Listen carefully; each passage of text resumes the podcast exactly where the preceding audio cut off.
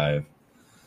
Oh yeah, we are live. Mm-hmm. I'm Chris with the Chrillcast, and I'm Will, and we have a cool guest below us right here, Mr. Jesse from where? Yes, uh, my YouTube channel is Game Over Jesse, and uh, the podcast that we have, which is all about Zelda, kind of like uh, today's podcast here at the Trailcast, is called the Hylian Gamescast, and it's uh, a lot of Okay, sorry. I'm just. I apologize for that, everyone. There was uh, audio that was coming back and playing for me, and it was throwing me off. Oh, hearing my own voice and everything. But, let me just let me just stop you real quick though. It's yes.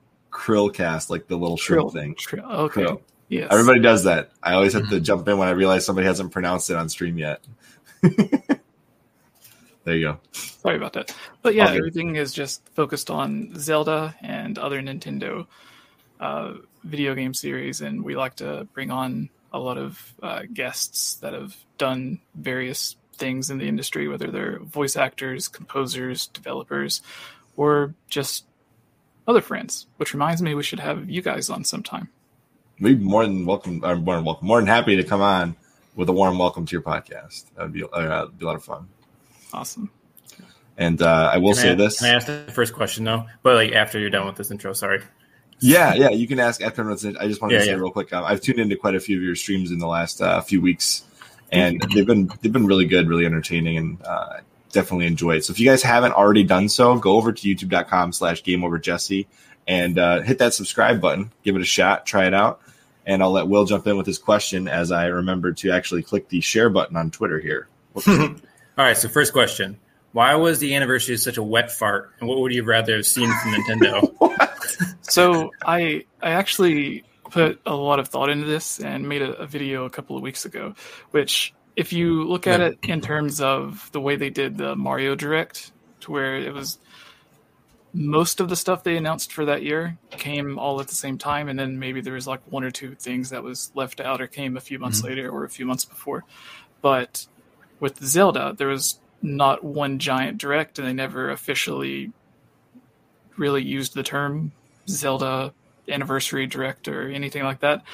But compared to most years, we ended up getting a lot of just bizarre Zelda stuff that you wouldn't really expect. Like uh, just recently, there was the promotional crossover they had with a company called uh, Black Milk, which is like a high end uh, women's clothing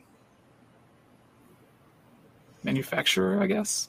And the, yeah, it was just like really expensive dresses and stuff that were all themed for Zelda.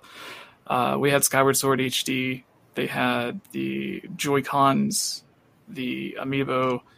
We had uh, the new details or trailer on Breath of the Wild. We have the Age of Calamity DLC that's been coming out, and uh, the same type of Zelda Game and Watch that Mario got for its mm-hmm. anniversary, which I will say was pretty neat. I liked that. Yeah, uh, we have two of the games coming, or two of the 64 game. Well, I guess all of the 64 games, unless you count Master Quest, coming to the new Nintendo. Uh, it's got such a crazy long name. The Nintendo Switch Online eShop expansion pass, or whatever giant mm-hmm. title they're giving it. Um, what else is there? There was the uh, there's like a, a, the giant statue that everyone always mentions at Nintendo's World Store. That's supposed to be their giant anniversary statue. They released actual figures of it that were limited edition that you could buy, which hmm. were titled Zelda Anniversary. Uh, yeah, look that up, Chris. I don't know what that is. I'm gonna pull it up right now. And then they also had uh, when you around the time Skyward Sword came out, there was like the promotional thing with GameStop to where they gave away uh, the Skyward Sword poster for pre-ordering, but then sort of unrelated to Skyward Sword, I can't take it off my wall, but it was the just a standard The Legend of Zelda poster with all of the games on it, and it was mm-hmm. an anniversary poster they were giving away. Uh, some places said that it was thirty dollars that you had to spend on Zelda products, and other places said it was thirty five dollars you had to spend on Zelda products before you got one. And it was just a weird coincidence that it was the 35th anniversary, and you had to spend at least thirty or thirty five dollars to get an anniversary poster. So it seems like instead of having like one big direct, they just slowly spread it out across the entire year, and because of that, you don't quite realize all of the stuff that they have released. Yeah, I mean that's it fair. Had better, it had better. I will give this. It had better fanfare than the Mario 35. I will say. I think the Mario 35 kind of dropped. It seemed like randomly, all of a sudden, out of nowhere, and it had like maybe a week's worth of time to prepare for it. Versus Zelda is like almost like a. I would almost call it like the year of Zelda. Despite the fact that I was expecting Wind Waker HD and Twilight Princess. Well, I wanted the tri- like a trilogy pack, like what they did with like um with Mario, but I wanted a 3D one and a 2D one like that's what I wanted. So when I only when they only released Skyward Sword HD, like um, the rest of the year is tainted for me because they're like yeah okay, you get the Joy Cons, okay, you get an amiibo, they're going to make that anyway. So just I don't know. I, I, still feel a little burned and I feel a little upset that. That I didn't get. And then you, you know, the two Nintendo games, uh, sorry, 64 games are coming to the expansion pass, but it's, I was, you know, lamenting this to Chris. It's the old versions it's not the updated versions. So yeah, you're not getting the 3DS updates yep. to those games. Um, I guess that's a good question to bring up. I guess we do it now since we're kind of already discussing it. How do you feel about um, the remakes versus the port remasters versus what they're doing with this online service? It kind of gives you multiple versions existing in the same era of the of the same game. Like you've got Majora's Mask now exists in two different versions within the last two generations of consoles. Because um, you had it on the Wii U and the 3DS at the same time, with one being the 64 version and then one being the updated 3DS version. And now we again get the N64 version again for Majora's Mask coming in the second wave of the N64 online service. Like, how do we keep track of all these versions of Zelda? And then, like, how does somebody get who's getting into the franchise like really understand what they're getting into when they have multiple versions of the same game out at the same time. Well, uh, what I think about is uh, sort of what Will mentioned with the Super Mario 3D World All Star or 3D All Stars collection, mm-hmm. where they had Super Mario 64 as part of that, which you could only get for this limited time as part of that package. But then now they're just releasing essentially the same thing for free for the people who do purchase it. Yep. Um, the only difference is instead of playing with the full screen, it has that weird bar at the bottom that lets you know that you're playing Switch Online, which if there is a way to remove it, I have no idea what it is. Somebody told me you can. Uh, I was in the middle of doing a NES Metroid Let's Play on YouTube last Monday, and somebody's like, "Hey, you can remove that." And I was like, "How? Please, please enlighten me. I hate yes. this." Someone much smarter than I needs to to come and just give me baby steps through this. Uh, but with uh, in, in, terms of all the remakes and remasters and stuff, a, a, lot of people kind of look at it as oh it sucks. Um, but the newest game, for example, it's like oh it kind of sucks that Nintendo had just remade Link's Awakening and now they're coming out with Skyward Sword HD while they should be working on Breath of the Wild 2, where they don't realize that it's not any of Nintendo's teams that are really doing anything with any of those games. Like Skyward Sword was Tantalus, and Link's Awakening was a team called Grezzo that made the all of the 3D Zelda games. And I look at in that situation, I look at it as don't look at it as taking time away from games that they could be working on because they're still working on those games. They even have Monolith stuff, Monolith Soft behind the Xenoblade games helping out. Mm-hmm. So not only are they fully focused on it, but they're hiring other giant development teams to help them on it as well. So those remakes and ports and remasters aren't necessarily like you're getting this instead of getting this other game sooner. It's like you're getting the other game when it would originally come out, but in the meantime, you're also getting these bonuses. And when it comes to the Switch Online, there's been a lot of people talking about uh, do we still think there's a chance for games like Ocarina of Time HD or Majora's Mask HD coming to Switch at any point since they just released the 64 version. Mm-hmm. And I don't think either is really connected. Like a lot of people are looking at it as Nintendo specifically chose to release Ocarina of Time and Majora's Mask for the Switch Online, which yeah, they did, but it's not like they just picked those games because they were Zelda games. They were picked because they just happened to be the most popular. Whereas with the remakes and stuff, that would take time that they would have to go in and like develop them and have them optimized for the Switch to where when you're just porting over these online games, you're essentially just running it off an emulator and dragging and dropping them over, aside from the ones that are getting online support.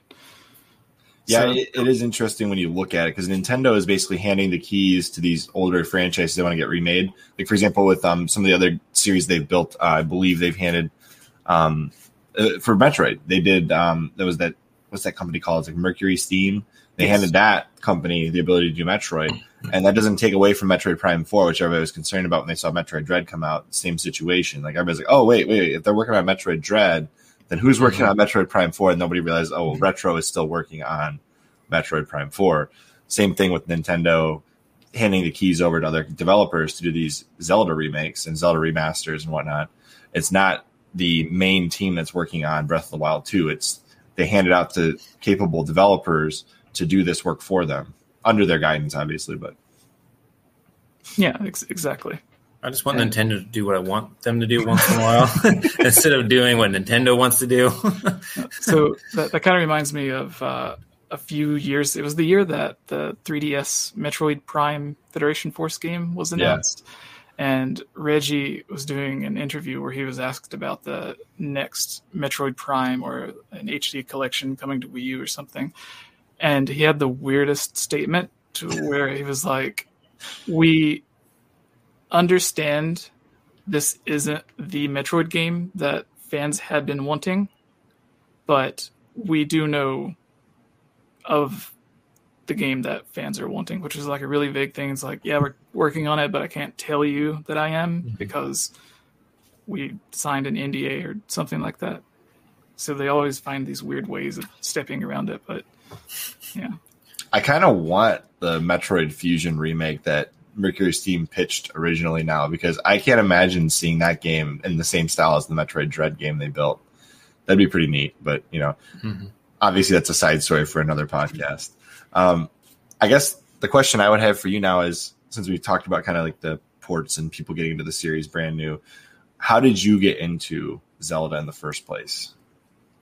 So it's not just one of the first gaming memories that I have, but just the first memories in general was my older brother. He's about three and a half years older than me.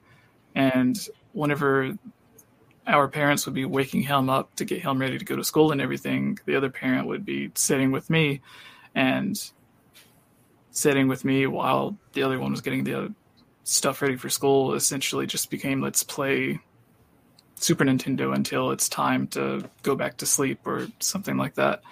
And a Link to the Past was one of the games that we would always play through. And then when it clicked that it was a franchise and not necessarily a single game for a single console, it kind of pushed me even further into gaming. And then with uh, Ocarina of Time, when it finally released, it was a game that I would come home every day from school and just play. And even though in mm-hmm. my head I knew I discovered just about everything, I was still hoping that there would be more and more stuff to find, which, mm-hmm.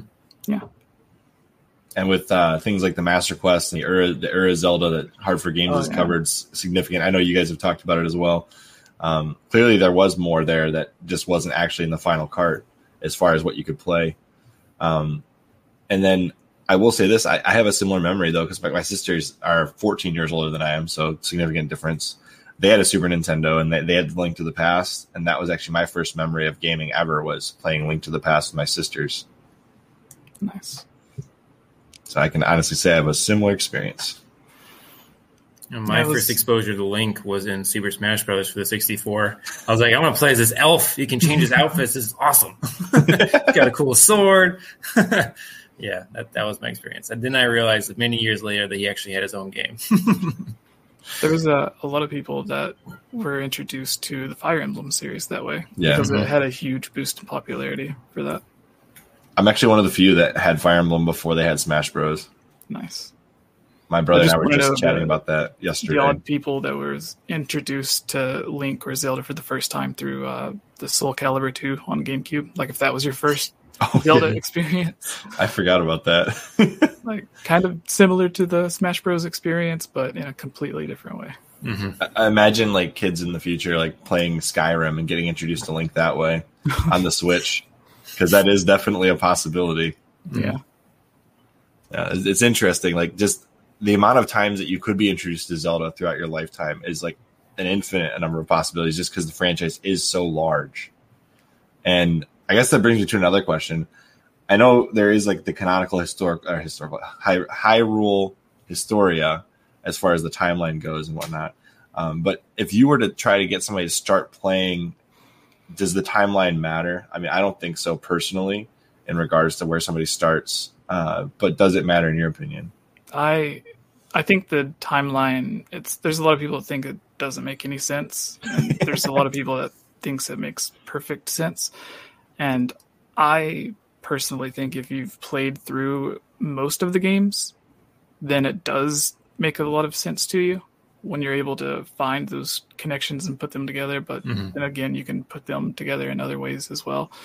But it makes sense to me, but I don't necessarily think people have to play it by that order. I think uh, the most popular answer would be it used to be start with like Ocarina of Time or Twilight Princess because Twilight mm Princess was the realistic one for the time and Ocarina of Time was the popular one the rest were kind of based off of.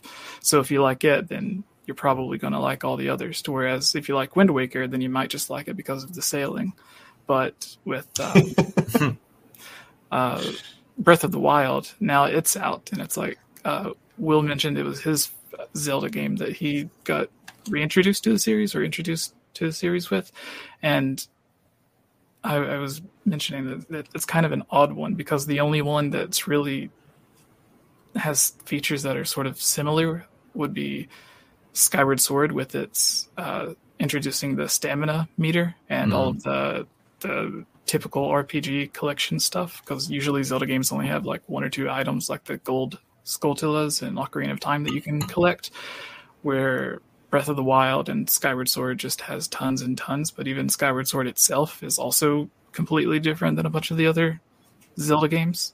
So it's a good game to start with because it'll probably be the player's favorite game if they end up being able to go through and do everything that it has available to do. Mm-hmm. But it is very different from the other Zelda games. To whereas if you go from it mm-hmm. to Ocarina of Time, you may not be able to see the connections that were there. But if you go from Ocarina of Time or Twilight Princess to Breath of the Wild, then you can see the connections. I feel like starting at Breath of the Wild gives you such a different experience than starting with any other Zelda game. Yeah. Yeah. Like, for example, like I know Will going backwards. He's like, man, this is not open world at all. you know, I went to Wind Waker next as my next 3D one, so it was a real shift. But there were some similarities, and I don't know, Wind Waker. Like I just laughed like the entire time because like when he crawls, he makes a little squeaking sound. Oh my gosh, good stuff.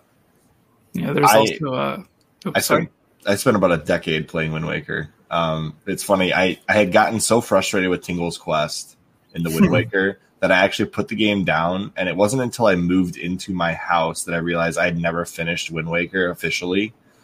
And so I plugged it into my GameCube, and within like the first three, four months of living in the house I still live in now uh, with my wife, I actually finished the game. so it's like there was a decade gap between when I had started it and when I had finished it. kind of crazy. Uh, I think the longest gap that I had was with uh, Jabu Jabu's belly, and then the water temple in Ocarina of Time. There was like six months to where I wasn't able to beat it after a week, so I just kind of gave up on it, but eventually ended up coming back And uh, but you mentioned the Wind Waker mm. and it being funny and stuff. I was going to say that there's a, a part in the game where everyone has the the joke that Link doesn't ever speak and he's always the silent hero and stuff. But in that game, there's a part where he has to meow to kind of trick the girl that he, he's trying to take a picture of or whatever the little side quest is. Mm-hmm. And then I feel Nintendo just kind of played a giant joke on everyone with all of the Tingle brothers because when Majora's Mask released, everyone was like, "Who's this weird Tingle character? Why is he in the game? Why does he want to be like Link? Why is he so weird?" And then Nintendo was like, "Oh, you don't like him? Well, here's his entire family of like 50 brothers that are all like him, except different colored clothes, mm-hmm. I think. I still think uh, Captain Toad Treasure Tracker should have been Tingle Treasure Tracker, personally, but you know. Oh, that that would have been great. Mm-hmm. I know Tony had pointed out when we did we had the podcast with him that it was originally intended to be a Zelda game, and then it became the Toad Treasure Tracker instead. I think I, I, remember an interview talking about that. There was also a, a canceled Tingle game um, that was the source of too many inside jokes on my podcast, where uh, the team that made all of the like Tingles, Rosy, Rupee Land, and all of those, I forgot the name of it. Um, but the last Tingle game they were making was for the 3DS, where all of their previous ones were for the DS and it was supposed to be a tingle horror game. So we were just mm-hmm. trying to come up with the most ludicrous ideas of what a tingle horror game could possibly be because you think of it and it's like, isn't a normal tingle game kind of a tingle horror game? Mm-hmm.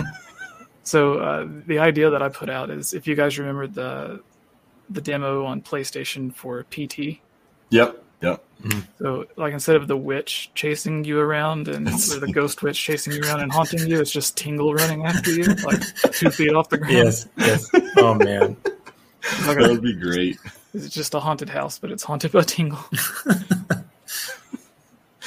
Yeah, the, the Tingle names are always hilarious. Like freshly picked Tingles, Rosy Rupee Land, and then Tingles Balloon Fight, and then I'm not sure what this one actually translates to, but it's Irozuki Tingle No Koi No Balloon Trips. That might be the same game or like the second game to the Balloon Fight. I'm not sure.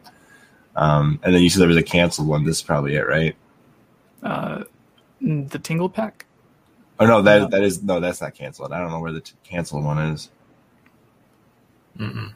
Did they uh, change the Tingle quest in the HD version? Yeah, they did. It was yeah, more streamlined. I was gonna say that wasn't stressful at all. So. Oh, it, it was it was really stressful. Not stressful, but uh, tedious in the GameCube version is what I will say. It wasn't. Yeah, it wasn't tedious in the new one. I had to go and like hunt down this a couple places where you could get extra rupees in the game because I didn't have enough when I started the Tingle quest. So like I was I was already starting off on the wrong foot when mm. I played it because mm. it costs so much money to get through that that quest. It's like this is ridiculous, Nintendo. Can you pad any harder? Yeah, there was a Wind Waker has a really weird uh, development. This may be a bit off topic, but it does have to do with the the Tingle quest or the Triforce quest stuff. Right, the, the Triforce, yeah. To where like there's always that quote that people attribute to Miyamoto where he says like a, a rushed game something about a rushed game and then like mm-hmm. a delayed game could, can be be good or something like that but the reason Wind Waker ended up the way it was was because basically its entire time through development it was being rushed and Nintendo even had more complete dungeons and islands, villages, and everything that would have fit perfectly in the game, but they felt it kind of took time away from beginning the game and completing it that it might be too long and drawn out for people. So mm-hmm. they just completely destroyed the island which ended up becoming great fish isle or something like that. Now it's just destroyed stuff uh, just like little pieces of an island and, and you find the the deity or whoever it is, the the fish dude, and he gives you the pearl, but he's like on a completely different island because his island was blown up. And they said they did that for pacing reasons, but at the same time, they have this giant quest that everyone agreed took time away from the pacing of the game.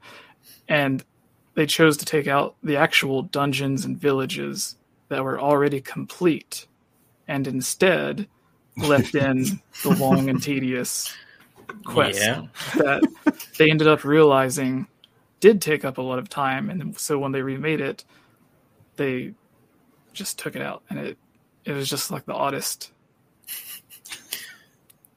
hindsight in the world, I guess. Yeah. And then they That's said they couldn't.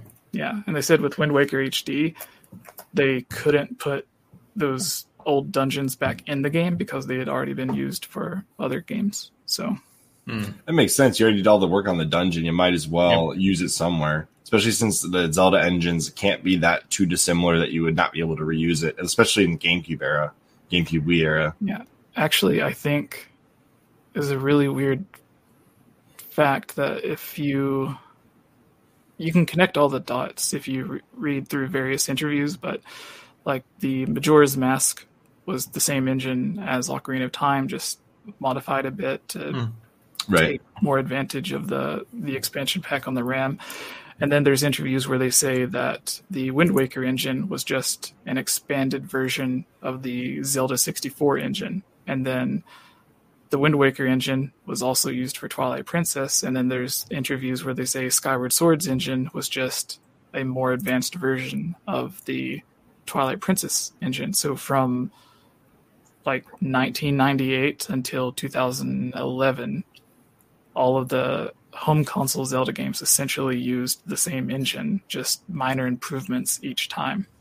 It's not surprising I mean when you look at a game series like Halo, they've done the same thing and Halos yeah. Halos have gone like when you look at how pretty the graphics have gotten in Halo, it's mm-hmm. pretty amazing to think that they were still using the Blam engine from it was Blam, right? Right, well, Blam. That was the yeah, that was the original engine, I, I believe. Yeah, it's basically that's the groundwork for all of the Halos. So it's like that's insane. Yeah, and including even, the new one, they still have yeah. some of that framework. Yeah, it's like to, to reinvent the wheel and build a new engine is a lot of time and money, and I can't imagine Nintendo's spending a ton of time on new engines when they have fully functional existing engines. Yeah. Now they did use they used um, a monolith soft engine, if I'm not mistaken, for Breath of the Wild, similar to what Xenoblade was built on. I don't. So they had a physics engine called Havok engine that a lot of companies will just use because yeah, it's probably cheaper and better than the one they would end up making themselves. But the Breath of the Wild engine, Nintendo, like Xenoblade may have helped, or the Xenoblade director developers may have helped with it, but it was the same engine that they showed off uh, when they first revealed the Wii U for the 2011 Zelda Wii U tech demo. Oh, are you serious? Wow, really? Uh, yeah, and then they took that engine and when they re-released Wind Waker HD, they actually took all of the assets and stuff and implemented it into the Zelda Wii U engine as a way to uh, learn how to develop with just not just that specific engine, but it was their first HD game and right. their first game developing on a Wii U. So it was easier for them to learn by taking something they already knew inside and out and bringing it to the Wii U within that engine. And it allowed them to learn how to develop for that engine and that system faster than it would have if they would have just focused on uh, Breath of the Wild the entire time. That makes sense. Mm-hmm. So that's a really weird case where a remake was actually developed by the team that would have been developing the actual next big Zelda game, but instead of causing it to be delayed, actually sped up the process, which is odd because it was was delayed so many times for other reasons. Mm-hmm. Right. Yeah. And part of that, I imagine, was just because they knew they had a new system coming out, and they're like, "All right, only a little bit longer, and we'll release it on both platforms. Although I'm still sad the inventory management didn't exist on the Wii U gamepad, which would have been an advantage on the Wii U, and I understand it would have. Yeah, well, they showed like- it in the first demo. So mm-hmm. that first demo though was so cool how they like you just like pan away like from the grass and it's like the open field and you see Link on the horse. Oh my gosh, that was so cool. clearly, the tablet in the game is meant to be the gamepad. Mm-hmm. Yep. Don't have the book beside me, but uh, you mentioned Hyrule Historia earlier. There's one just for it's basically a giant encyclopedia on Breath of the Wild, and it shows a lot of concept art and things left out of the game. And there's a section where it talks about um, basically the Sheikah Slate in the game was designed to mimic the actual Wii U gamepad. Yeah. And Link would be in game looking at the screen and flying around something like the beetle in Skyward Sword, mm-hmm. the same way that you would be holding the gamepad and flying it around in real life.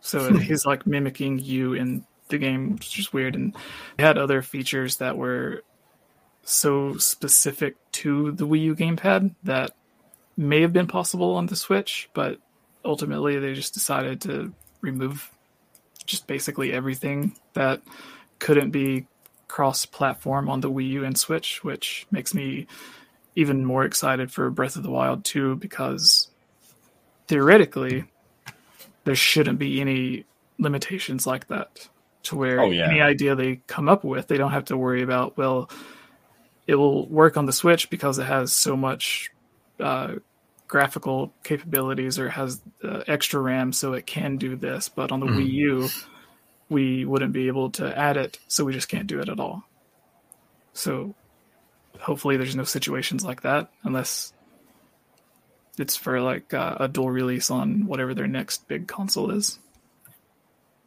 Yeah, that would make me upset. now, now, hopefully, what we will get eventually, since everybody's gonna have two switches by the end of the time the switch is out, right? We'll be able to get like a little hinge to put in the middle and emulate DS games so I can finally play the DS Zelda games. That would be great. No, they just need to have the Switch be one part of the screen and the TV be the other part. I refuse to buy two Switches. It's not happening. Really? Then you have to have a dock that can actually do processing. The current dock does not. Or just have it stream anything. like via Bluetooth or something. It's like the opposite of the Wii U. You stream to the dock instead of exactly. the dock streams to the exactly. gamepad.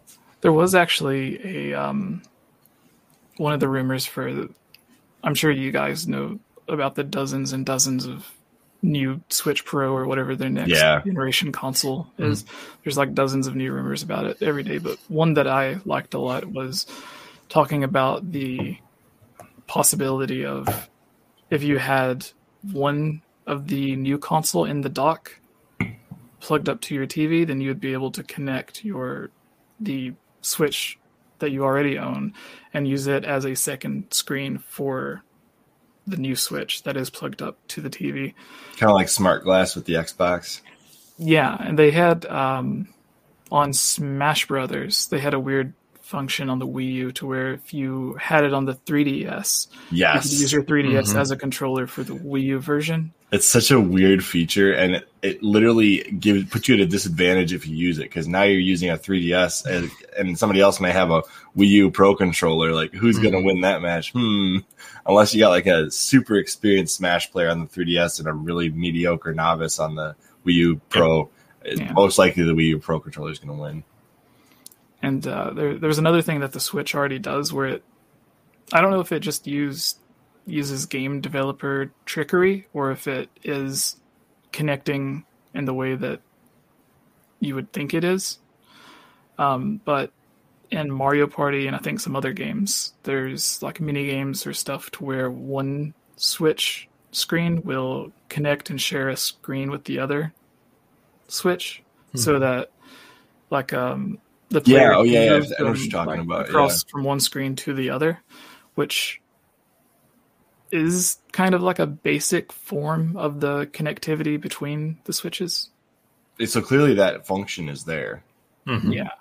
And I, know how that works though. Basically, it, it simulates having a, a, like more resolution, and then based on communication, I don't know if it's NFC or Bluetooth or what, however, however the switches are communicating. It might even just be the Wi-Fi chips. I'm not sure, but it just basically extends the resolution and pretends like both consoles are playing the game together and if you get four of them together, then boom, then you just basically have a, a sub 4K display. It's actually really cool. I didn't know if it was just like trickery to where the game knew, okay, this switch is supposed to be in this spot and this other switch is supposed to be in this spot. So instead of actually connecting and sharing a display. They're each just going to render out their own little uh, display of what should be there, as opposed no, to like true connectivity. But what you said makes more sense. It's kind of like when you have the extend display on your computer. Yeah. Your computer can detect there's multiple displays. Well, it's based on like a wireless technology that Nintendo is able to access that kind of similar connectivity. That's my understanding based on when I read the documentation.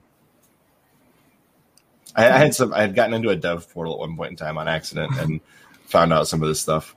Um, I'm not a dev, obviously, so I probably wasn't meant to be there, mm-hmm. but I did see some of it. It was pretty cool. Um, let me see here. So, how do you feel about Zelda going into 2021 or 2022? My goodness, mm. we're in 2021. Yep. Mm-hmm.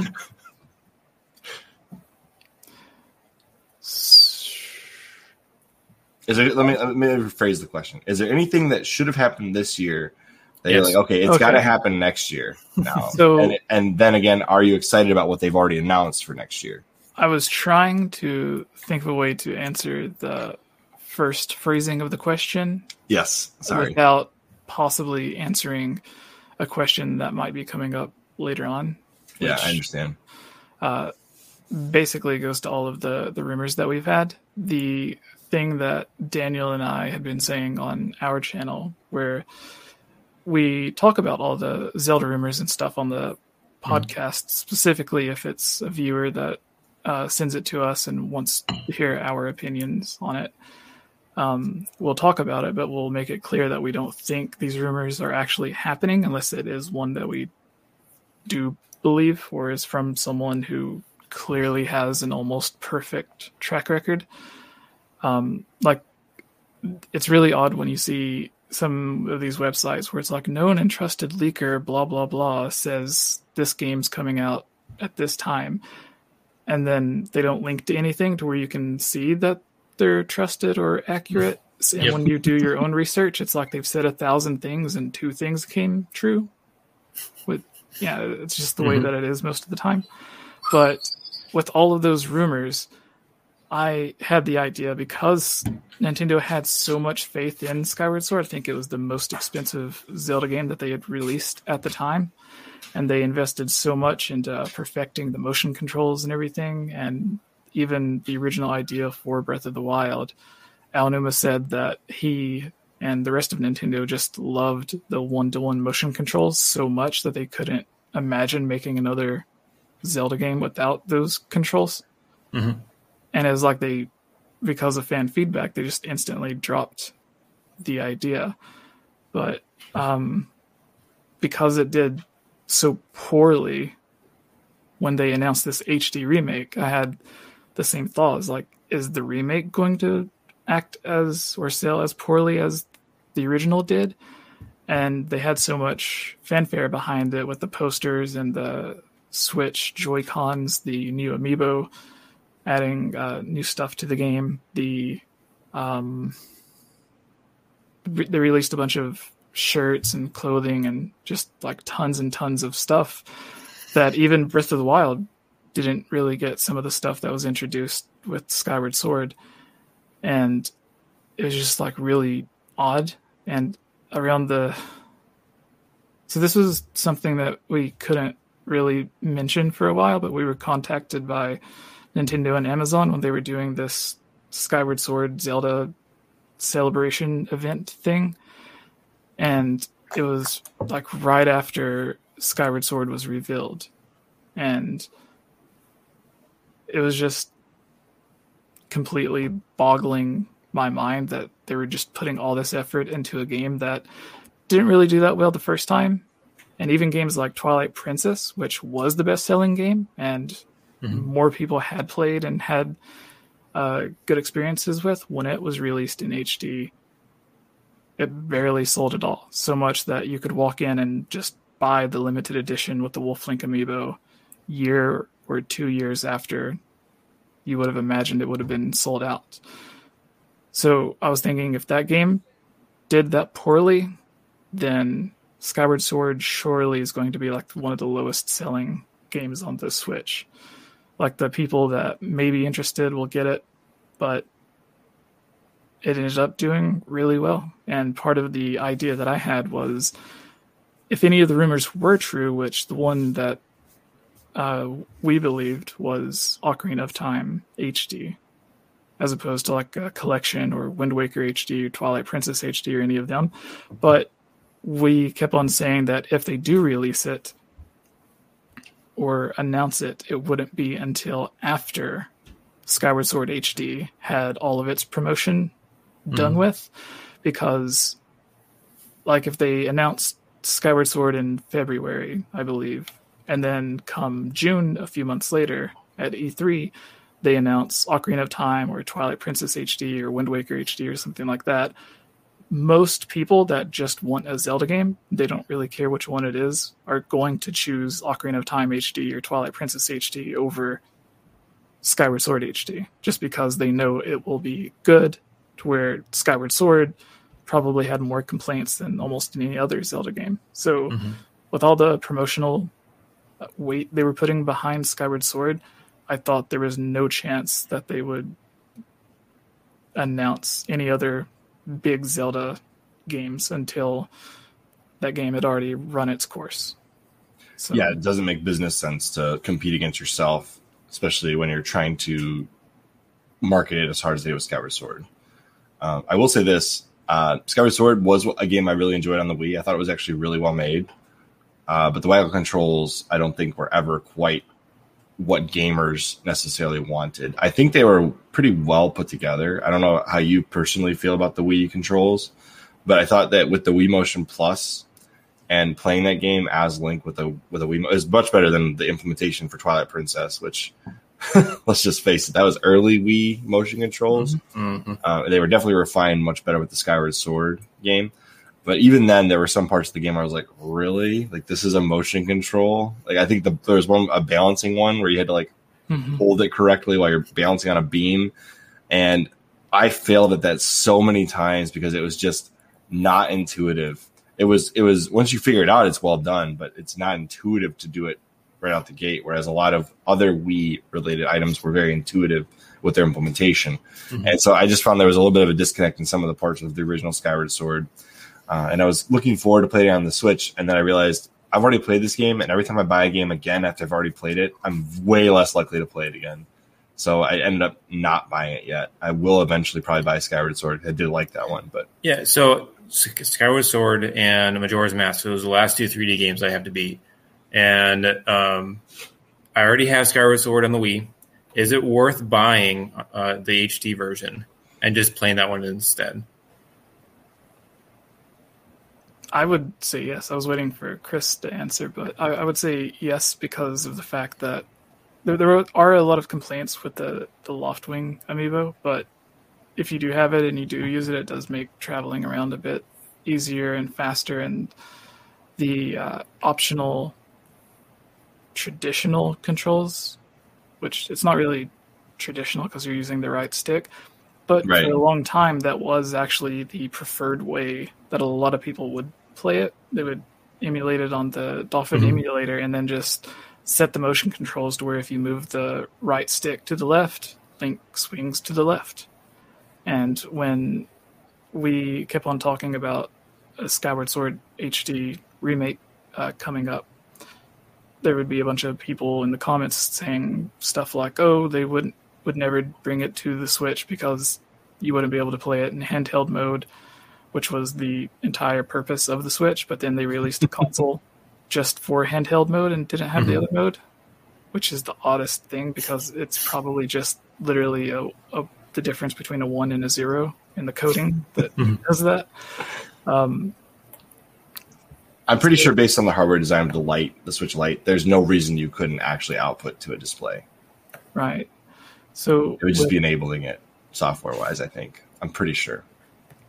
Yeah, and there was already games on the Switch that was, uh, I think Severed was one that was like a, a, mobile game and a PlayStation Vita game.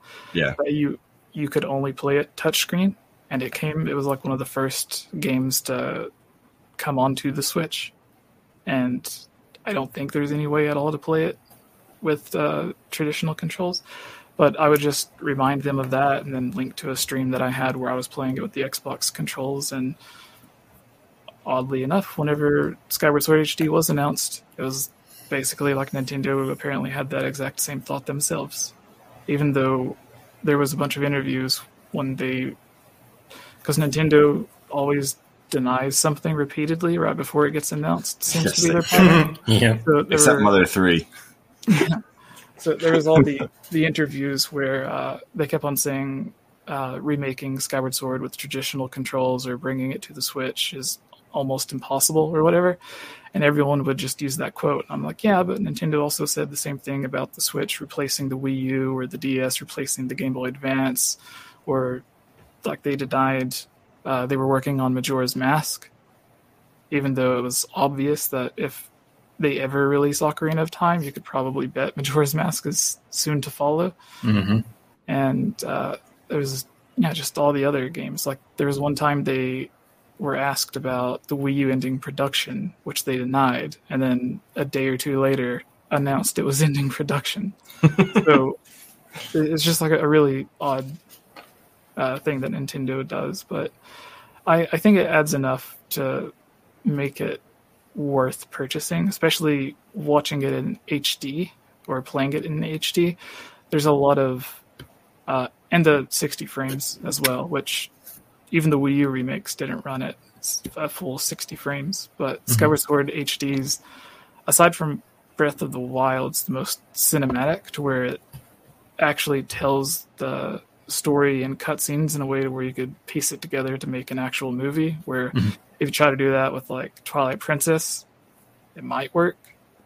And then games before that, you're just not going to get anything out of, like maybe 10 minutes of cutscenes with like the 64 games. Mm-hmm. But Skyward Sword plays in such a way that it's like almost as if they came up with a really good story and then added the gameplay that they had already thought up into the story to where usually they say they come up with the story as just ways to connect one good idea they have for gameplay to another good idea and mm-hmm. story. Mm-hmm. It's like the last thing they come up with where Skyward Sword seems to be like the first game where they actually put an emphasis on the story. So watching through those cutscenes in HD is really good.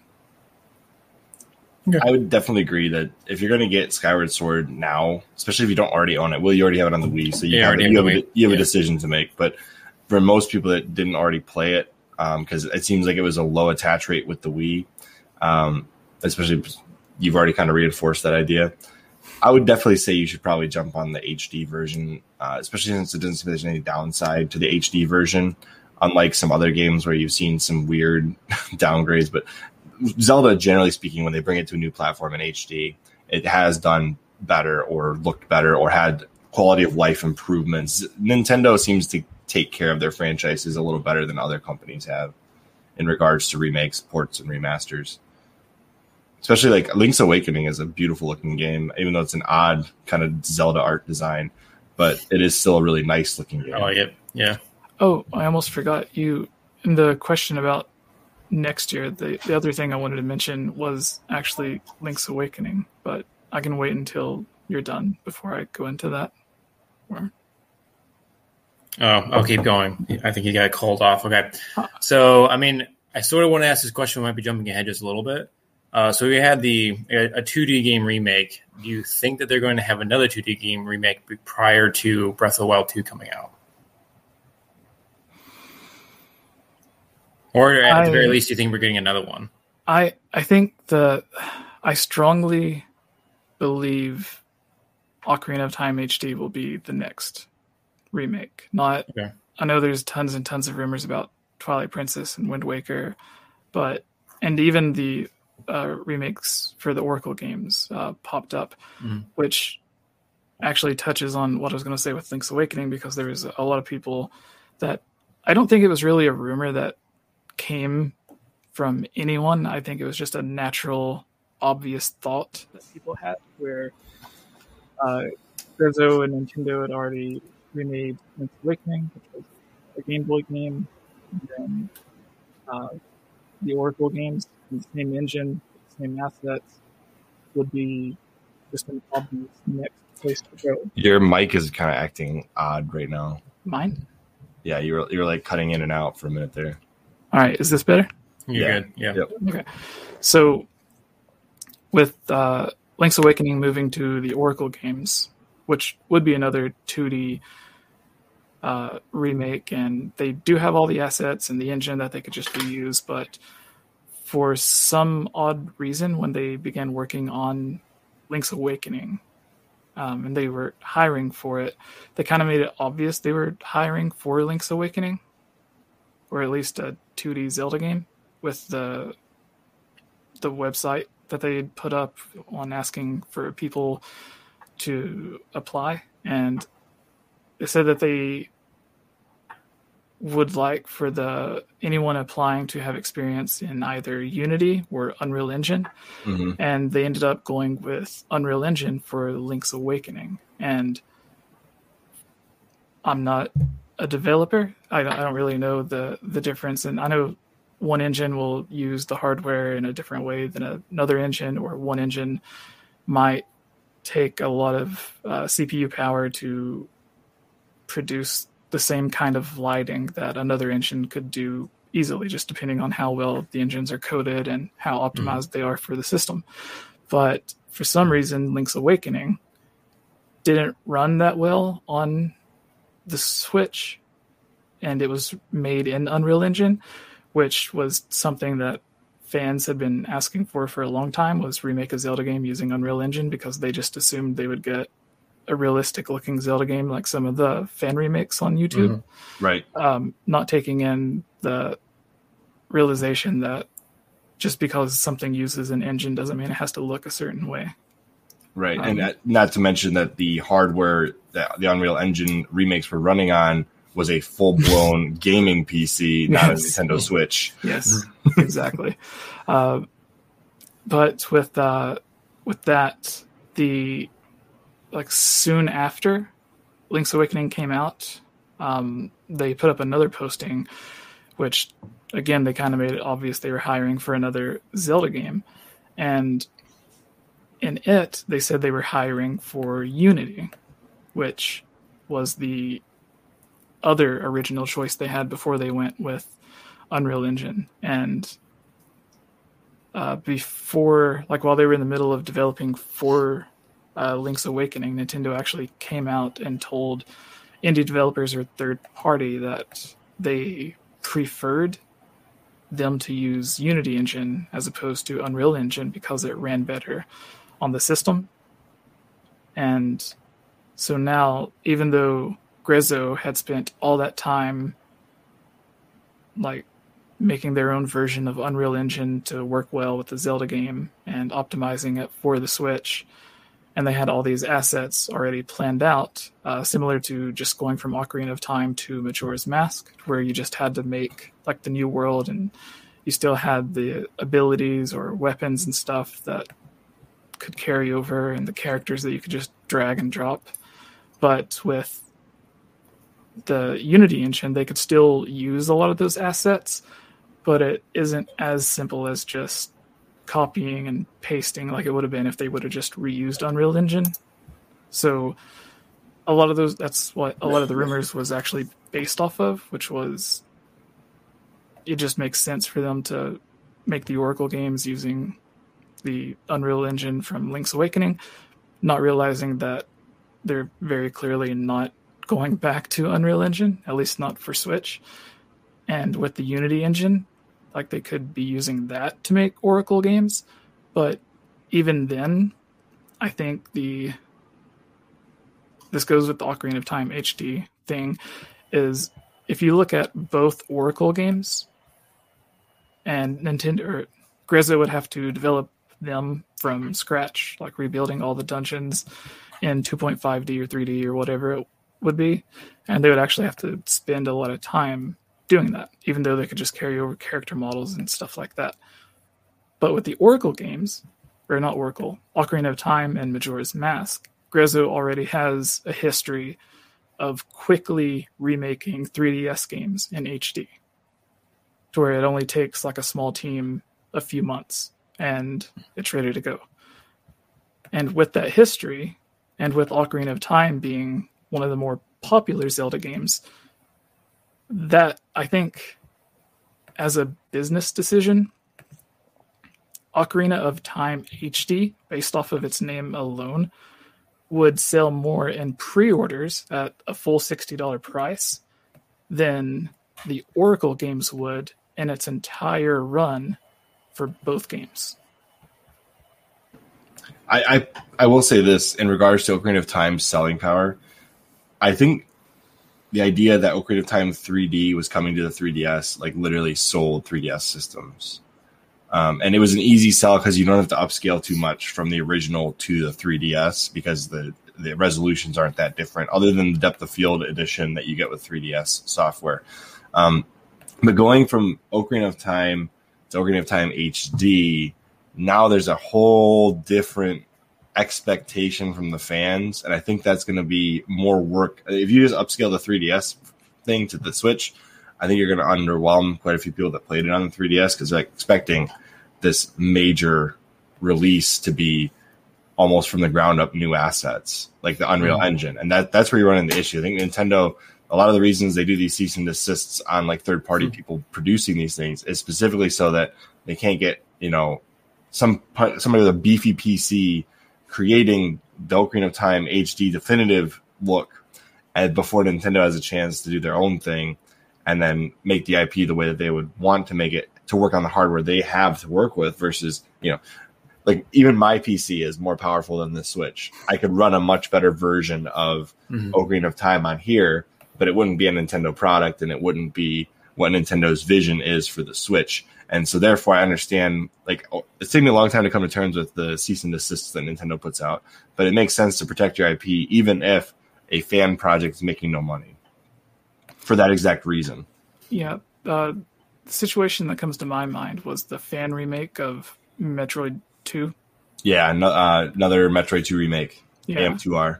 And like as it was like maybe a month or so after they went after that game, they announced their own remake Samus so Returns. When they do come after very specific games or fan creations, it does kind of hint at what they're thinking on their own.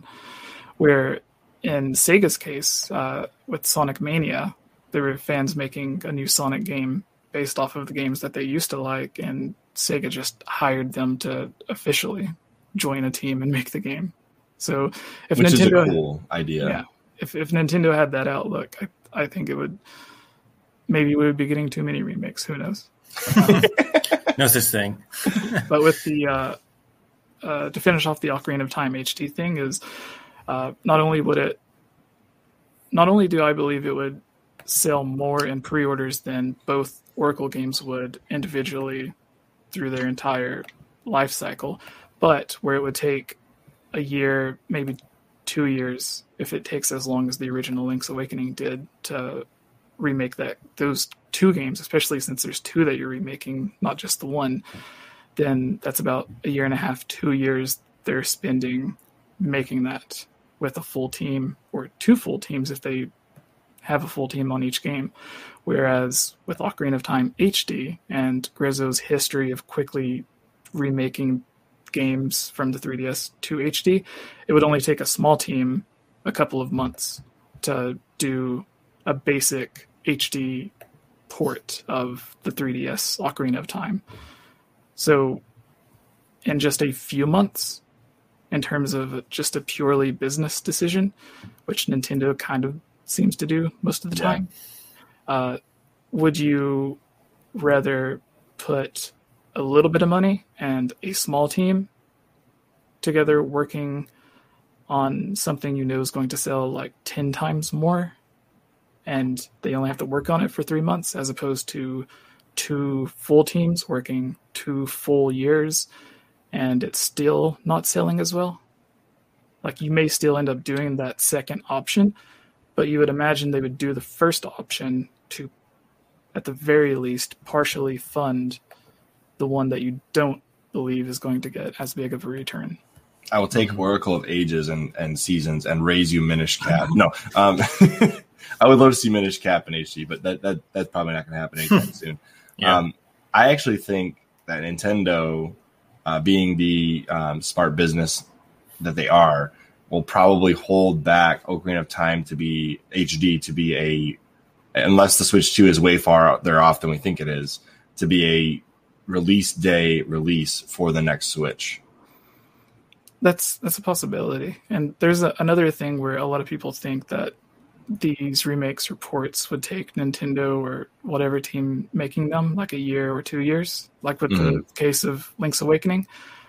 But um, going to what I mentioned earlier, where they took Wind Waker and remade it using parts of the Zelda Wii U or the early Breath of the Wild engine. Mm-hmm. They said from having the meeting to where they agreed to experiment and try it out to where they experimented with Wind Waker HD, Twilight Princess HD, and Skyward Sword HD.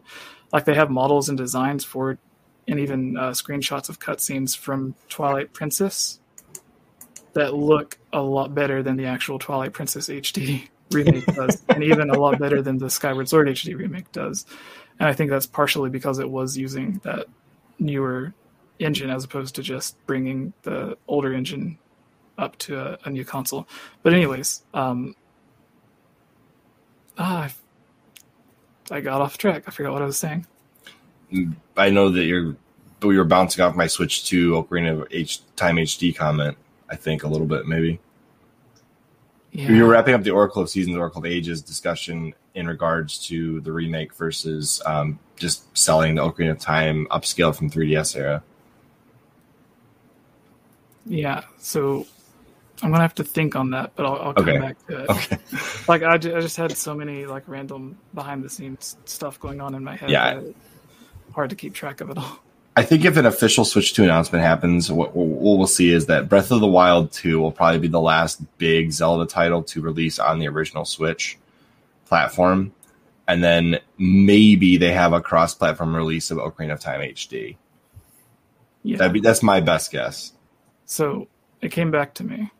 Got it. when you when you were mentioning some of that, uh, but basically to try and make it quick, um, through experimenting with all three of those games Wind Waker, Twilight Princess, Skyward Sword, and then having to learn exactly what this new engine they were making can do and couldn't do, and mm-hmm. then trying to learn what the new console, the Wii U, could do and couldn't do, and even that it was the first uh, Zelda game being developed in HD.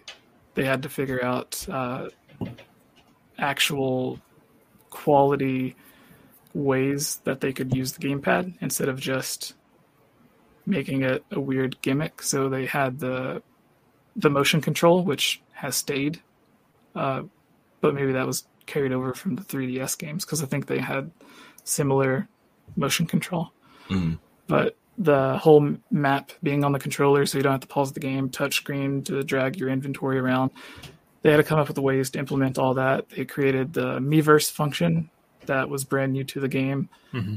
They did all this stuff for it and tweaked the game and removed a bunch of stuff like the long drawn out sequences and said that took less than six months. And they weren't even focused on Wind Waker HD for that six months because it began with them focusing on which would benefit the most, which they decided was Wind Waker.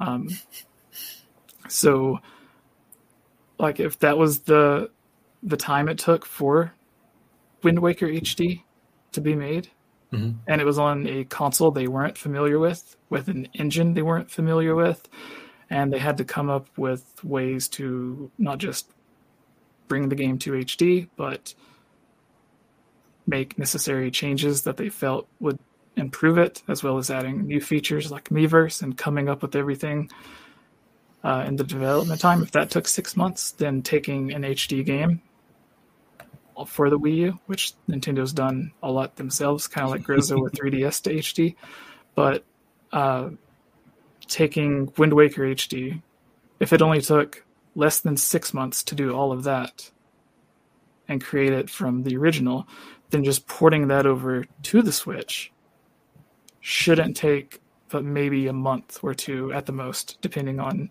the size of the team or how ambitious they are with it. Like obviously they'd have to take out the message in a bottle Miiverse stuff, but mm-hmm. maybe they would leave it in and have it just send out to your friends list or something like that.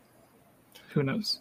But I will say this: they must have some way to toggle from the gamepad in Wii U space to make it a pause menu in Switch space. Pretty well down pat because it, it seems like the ports from the Wii U to the Switch have gotten so quick and easy as time goes on that it's like from announcement to the release, it's like, oh, it's already out. yeah.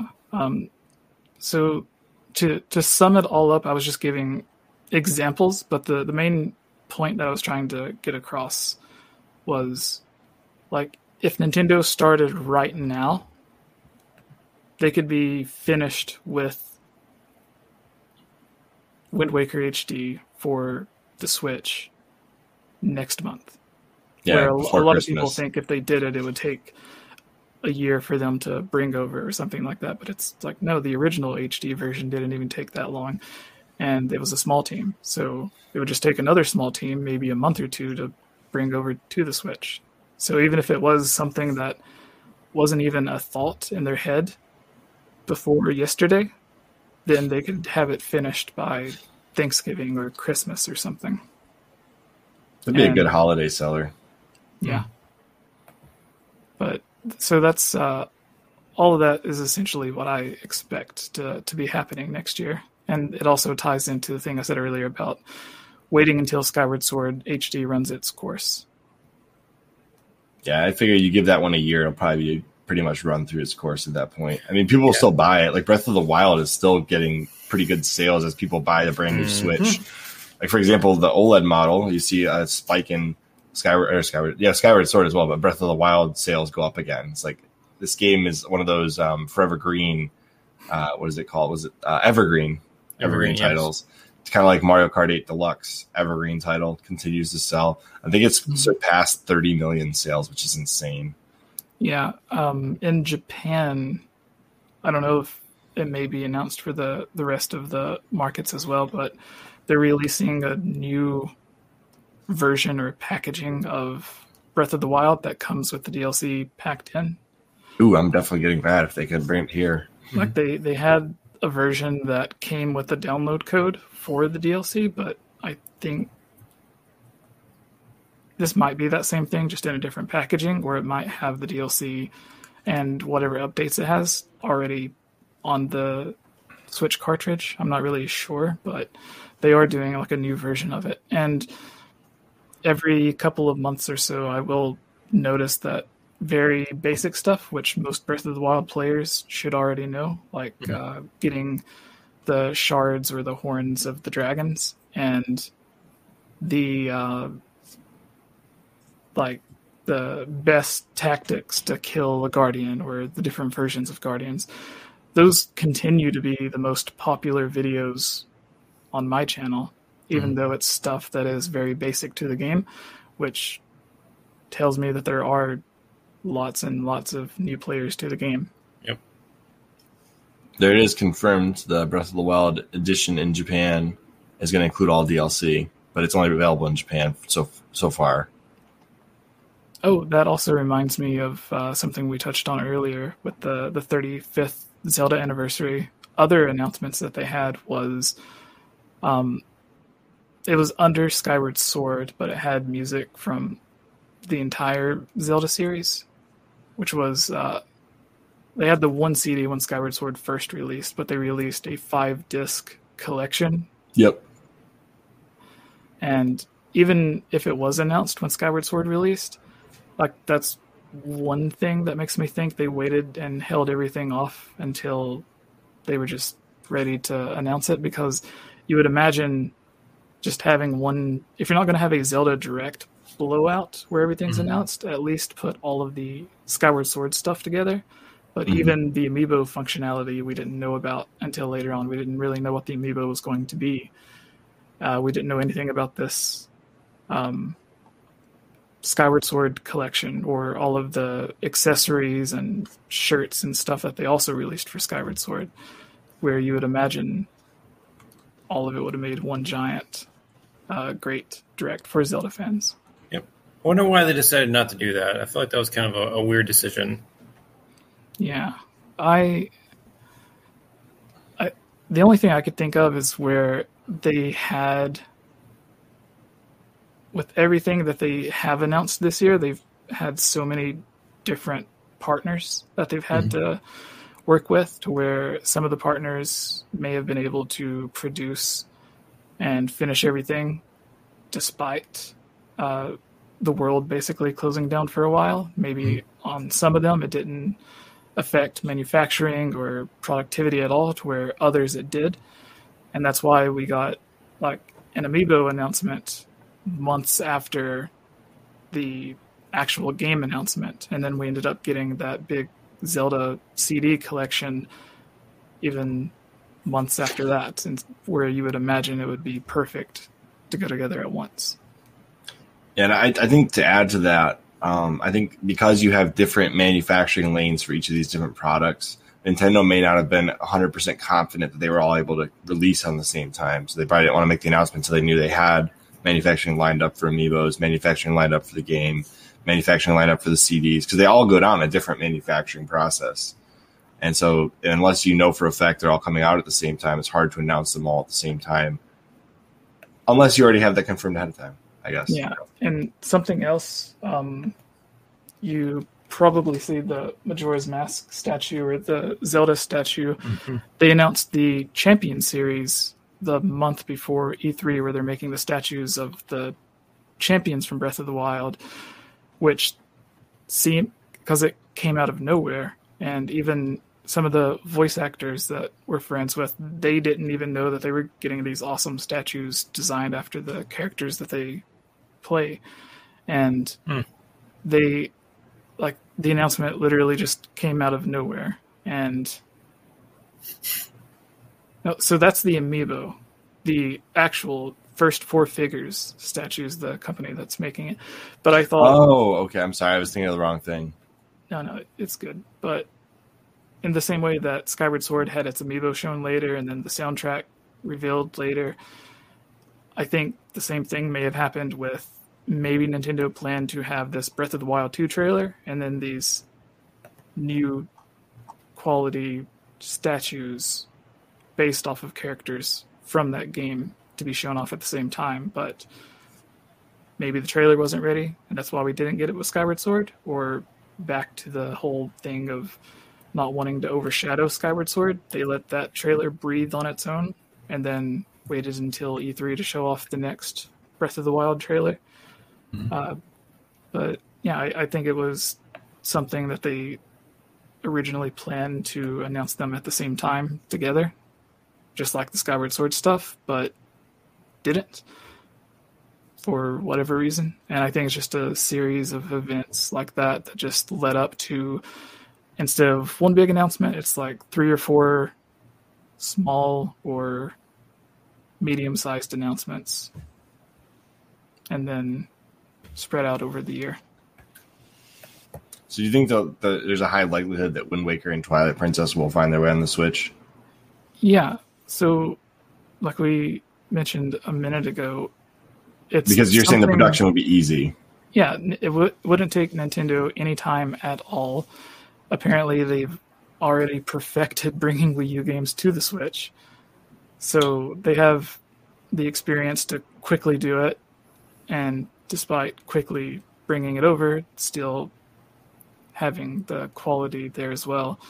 They know it would sell amazingly well since almost everything Zelda on Switch is selling well. If Skyward Sword mm-hmm. HD sold really well, then I imagine Wind Waker or Twilight Princess would have no problems.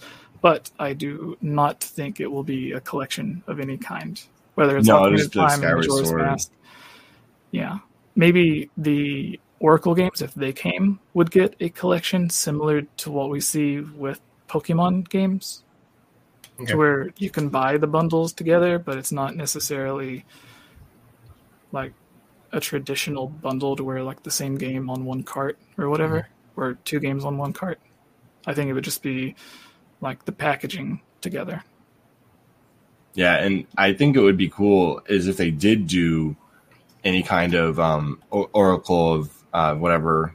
Uh, do you think? Oracle collection, then it would be cool to get Capcom back on board with the original storyboard for the third part of that game. And then you could say it's a never before released Zelda trilogy third game, you know, like what they originally had planned.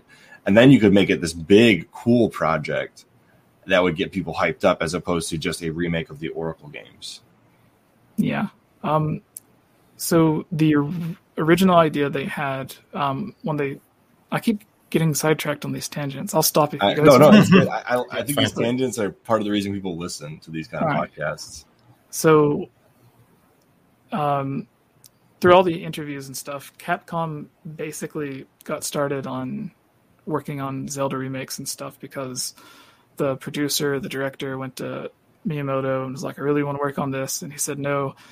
And then essentially he blackmailed him into letting him work on games because he was like, if you don't let me remake Zelda, then I'll just make a game that's really similar to Zelda. and you'll have another uh, adventure, action adventure franchise to worry about. So then he was like, okay, well maybe maybe you can remake Zelda. So then they started doing that, and halfway through development, or at some point in development, they had the idea to just make entirely new games instead of taking the time to make the remake. And then they had the three games they were working on, and I think Nintendo were the ones that scaled it back down to two, and it went from the mystical seeds of courage and all of that to Oracle of Seasons and Ages.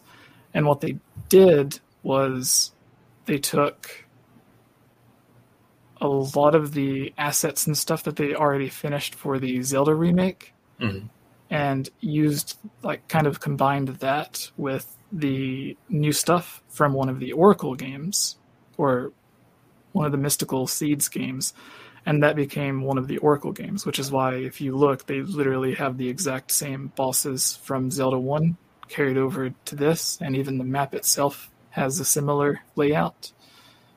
And with the other game that became the other Oracle game, they took the other two Mystical Seeds games and kind of combined them together to make um, that Oracle game, which is why it has like one of them has all the bosses from the first Zelda game, and then the other one has like just a mix of um, stories between two oracles, where the other one just has it focused on one.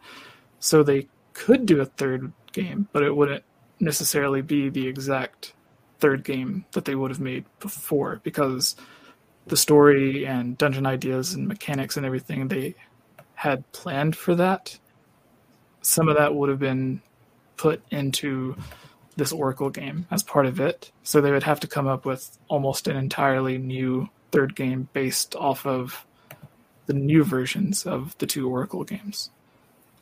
So, That's a good point. Yeah, I know there was like a lot of hectic dev process in regards to how the Oracle games came out. Yeah, and even that simple compared to uh, Zelda 64 and Ocarina of Time's development. I, w- I will say my favorite 60. I know this is like not the popular opinion, but I think I personally like Majora's Mask better than Ocarina of Time. I'm probably on a shorter list than other people that like Ocarina of Time, but you know, I, I do prefer Majora's Mask. I like that darker story. I I have to ask the question because every time someone in the comments even mentions it, Daniel, uh, the co-host for my Zelda podcast. Mm-hmm he goes on like a 30 minute tangent, even if it's just like the one word. Mm-hmm. Uh, but he infamously just hates almost everything that has to do with Majora's Mask 3D because of all the changes in it. Okay. Uh, so, what are your thoughts on the changes they made? Because it seems like Grezzo got a little bit of freedom with Ocarina of Time 3D, and it sold really well and did well, and people liked it. So then Nintendo maybe gave them a little bit too much freedom with their next game. I prefer so I'm actually even weirder. I prefer the GameCube port on the Legend of Zelda collection mm-hmm. on the GameCube. That's my favorite version of Majora's Mask because I like the GameCube controller for Majora's Mask, and that's basically the only way you can play with the GameCube controller is with the the anniversary collection on the GameCube. So I'm even weirder than what you're thinking. no, it, it's so I think like at the time, it did render it out to be uh, 480p as opposed to like the 240i or 240p the 64 had. It at least did 480i. I don't remember if it did 480p. Yeah, so I don't think the, that game had the component upgrade. Maybe not. Um, but I remember on the collector's edition disc before you went into Majora's Mask, it gave a warning that like this yeah. game may have some bugs or glitches. and at the time, I was like, "But it plays perfect. Why? Why does it have any bugs?" There, there it actually is mostly just audio glitches. Um, yeah. Like there's some loading screens where the audio doesn't load correctly, but overall, yeah. it, it's it's basically a perfect port to the GameCube. Like there's very few complaints I have with it. Yeah, and with you mentioning Majora, you liked Majora's Mask over Ocarina of Time. I didn't notice it at the beginning, but the first time after going from Majora's Mask back to playing Ocarina of Time, I noticed the pause menu takes it feels like forever compared to Majora's Mask, to where yeah. it's like two three times longer every time you pause the game, which is a lot in some of the dungeons. So it's quite optimized. Um, I, I think that they took everything that was good about Ocarina of Time and made a different, more streamlined, more uh, optimized game with Majora's Mask. They yeah. took a lot, any any complaints that were existent in Ocarina of Time were essentially fixed, at least what they could mechanically in mm-hmm. Majora's Mask. The uh, there was an interview where Miyamoto said something along the lines of Majora's Mask was developed with fans who had became experts of Ocarina of Time in mind. Which is yeah. something I didn't really think about because it, it, didn't seem like the dungeons were that much harder. But hmm. as he says, maybe that's because I did play through Ocarina of Time so many times that the newer mechanics I didn't need to be like just retaught the old stuff. You it was intuitive. Continue. Yeah. And I think that sort of comes from the idea that uh, like a lot of the newer content that would have been in the big Zelda Ura expansion was reused for Majora's Mask and other games. So I think that's why it felt more of like just a continuation of everything that you'd previously known while still introducing some of the newer ideas like the transformation masks and stuff. But I think that has a lot to do with it as well. And then the side quests is something that a lot of people praise because I love the music too. It's got some of the most different music and like ominous feeling of yeah. that Zelda series. I, I like the timing mechanic too. I know a lot of people think Groundhog Day is a horrible timing mechanic for video games, but mm-hmm. I actually quite like that uh, timer and the you don't feel like you can do everything in one round, one go through. And I kind of like that because it made me way more efficient at what I was doing in each of the three day playthroughs. And yeah. then every time you see Dawn of the final day, you're like, oh, here it comes. yeah, there's, there's there's a lot of interesting stuff like that because in Ocarina of Time, you are introduced to versions of these characters but a lot of them just have nothing going on. They're just there to be an NPC to yeah. make the world not feel empty. Mm-hmm. Which, oddly enough, um, in Breath of the Wild with the Zonai tribe, which is something a lot of people try theorizing about or coming up with their own ideas, but Nintendo, whenever they're asked about it, they're like, "Oh, we just came up with this mysterious ancient race just to make the world feel more alive. That's it." And then the name Zonai translates to like mystery or something like that as well. Um, but similarly, with uh, Majora's Mask, like you get to know all these characters that would have been there for basically the same reason. And then in Majora's Mask, these characters you're already familiar with are given an actual story. And even mm-hmm. characters that did have a story before have an even uh, stronger story that also connects out to a lot of the other stories where some of them have, uh, like the the bomb lady, for instance. Like there's side quests based on whether or not she gets robbed, and there's side quests based on whether or not you save her. Mm-hmm. And no matter which route you take, you can do uh, have different outcomes and do different things and obtain different items and stuff. So it has a lot of interesting stuff. I think the only other time that a Zelda game does that that I can think of is in Skyward Sword. You have a choice of giving the hand in the toilet the litter yeah. from Cawlin, I think. And I almost just, forgot about that. Yeah, and then he just tortures and terrorizes him, makes fun of him. He's like, "You're not gonna get the girl. Just give up. You're a loser." I'm like, "Jeez, this guy living in a toilet's calling me a loser." oh. Imagine, imagine being the guy in the toilet saying those things. Like, anyways. Uh, well, basically, where I'm at now is you need to play Majora's Mask. Like, that needs to be. Yep. Um, mm-hmm.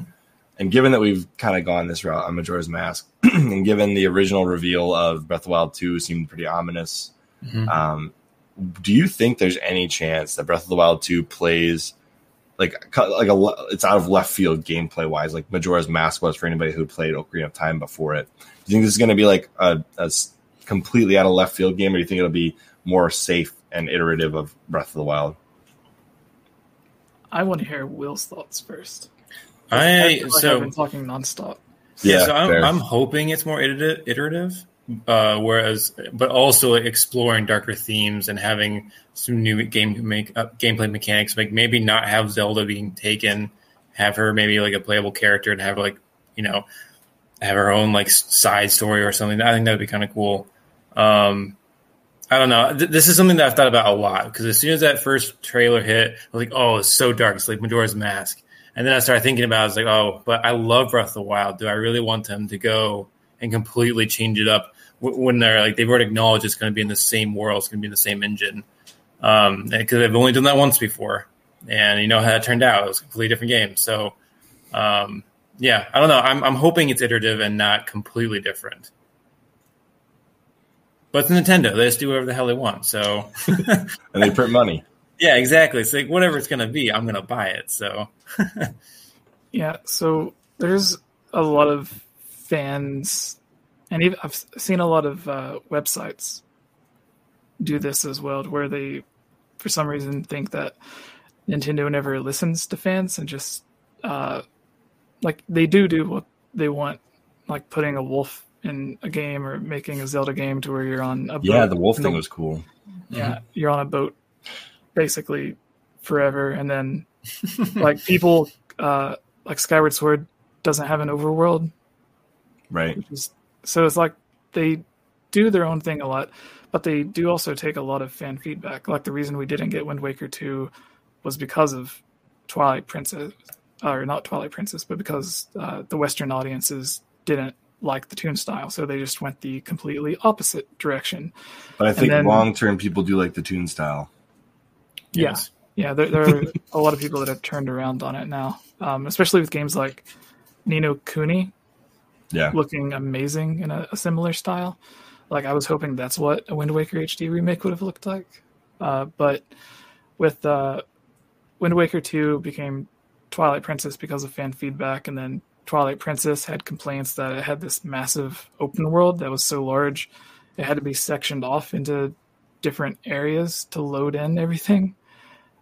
And it was just so big that it kind of felt empty to a lot of people. So then Nintendo was like, okay, well, our next game, instead of making a big overworld that feels empty, we'll just make smaller segmented worlds that have tons of stuff to do, which is mm-hmm. what Skyward Sword's main three provinces was and then people complained about no overworld. So then Breath of the Wild had just one giant overworld that was hmm. still uh, mostly filled with stuff to do, even if it was just finding a random Korok puzzle or something like that, or a shrine. There was still mm-hmm. something there, and uh, they even had the feature they released in the DLC where it was the hero's journey or something, to where it shows you all the places you visited and that was a tool mm-hmm. that Nintendo designed uh, based on fan feedback. Yeah, to because they with DLC and the sequel, they wanted to look at the areas that people weren't visiting, find out what's wrong with those areas, why people weren't going there, and then making them better. and uh, with that, we also seen a lot of the stuff released in the DLC was actually like if you look in the uh, creating a champion book that I mentioned earlier, there's a lot of stuff in it that was concept uh, things or unused content that was removed.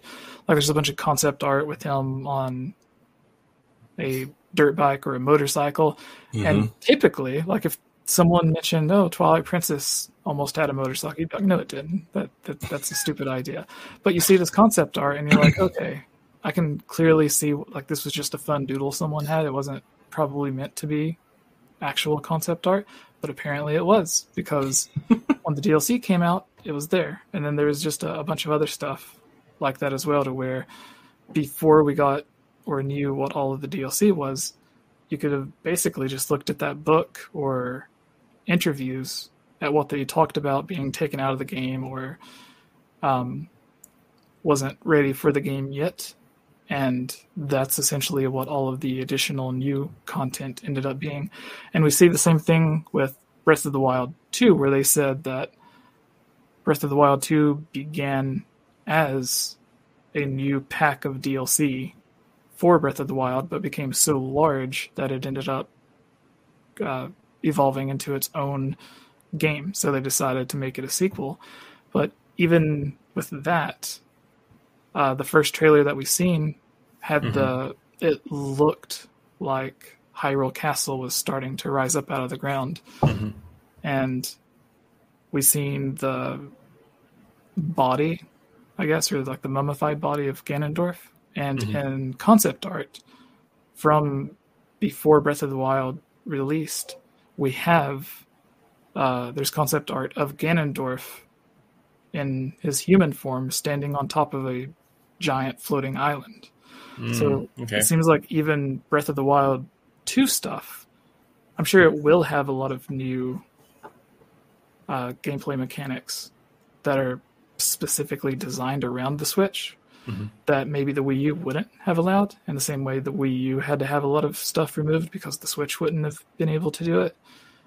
Um, but with Breath of the Wild 2, hopefully they will be able to implement all of that new stuff. But then at the same time, they've also got all of these old concepts that they will now actually be able to put in, like how they wanted to do the motorcycle thing, but didn't get around to it or wasn't able to put it in until the DLC. And then we had, uh, there's also concept art for underwater exploration. They said they had the hook shot in the game and mm-hmm. had puzzles and stuff already designed around it, but they felt the player would feel too much like Spider Man, so they took it out. And then um, that's probably true. one of the things that I always think about is the oh, you had a comment pop up on the screen. Yeah, yeah, you can do that with by clicking the show. You don't have access to it, but Will and I do. We can pop any comment we like on the screen. Oh, he basically said like, "Hey, I'd hate for Nintendo to just dish out fan service or pivot entirely based on our gripes. There's data driving decisions and some feedback informing game design." And then he also continued that comment with, "But my favorite ideas are unexpected by fans." Shout yeah, out to the advisory board. Yeah, yeah, and I think that's uh, what Nintendo does already. Um, right. Like I mentioned earlier, I don't think anyone who played Wind Waker HD was like, you know what would really make Wind Waker 2 amazing is if you could turn into a wolf. I don't think anyone had that idea. yeah. Like, uh, but with uh, continuing with Breath of the Wild 2, they had uh, we've seen a bunch of the concept stuff that ended up becoming DLC and then ended up becoming uh, what we see in Breath of the Wild 2. But uh, there's also concepts that we haven't seen yet that a lot of people actually wanted in the original Breath of the Wild, like underwater exploration and stuff like mm-hmm. that, which was oddly missing from Breath of the Wild. Like it has more water than almost any Zelda game, and more lakes or yep. rivers and everything, aside from Wind Waker. But for some reason, you can't swim under the water, even though like there's this big Lake Hylia. And yeah, every time we've that. had, yeah, every time we've had Lake Hylia, we've had some form of the water temple or whatever. Yeah, Every time we've fair. had yeah. Death Mountain, there's been some fire temple, and like so, there was no underwater exploration. There was no uh, themed dungeons. Uh, some of the shrines were themed um, to where they had like ice puzzles, or you had to do certain mm-hmm. stuff with fire, or like they had lava all around. So there was kind of themes or fans blowing you like in a wind temple, but they just had the same aesthetic. So it, even though they were technically themed differently, they still felt the same. To whereas just changing the color would have been enough to satisfy some of the fans that wanted the themed stuff. But uh, one of the other things that goes back to the concepts was beef. It was actually the same E3, or not. I don't know if it was E3, but it was the same Nintendo Direct where Wind Waker HD was revealed, and I think Hyrule Warriors as well. They also revealed, um, or first officially confirmed that they had started work on Zelda Wii U, as it was known then. And the two things that they mentioned for it was that they wanted to break the tradition or the traditional formula for the Zelda series, which clearly they did.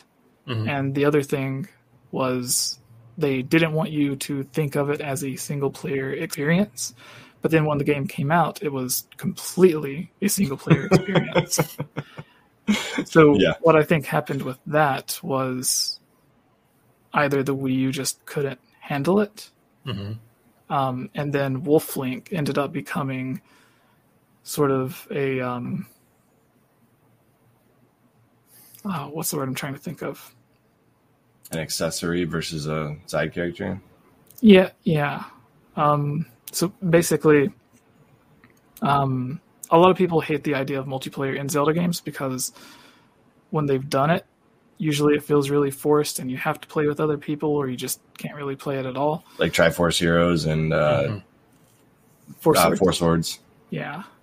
And so that's what Nintendo traditionally does. But with Wolf Link, it seems like the idea they probably had was you have this like your friend can either pick up a controller beside you or on their Wii U at their house and they can send a request and load into your game. If you accept it or whatever, then they can play alongside you, and you can go on an adventure together. You collect stuff together, fight enemies together, do all that fun stuff, which is essentially the exact same thing that Wolflink does, because he is 100% completely optional. There's a lot of people, especially people that are getting into Breath of the Wild now, that don't even know you can summon Wolflink because Oh, I bought that. I bought the amiibo specifically for that.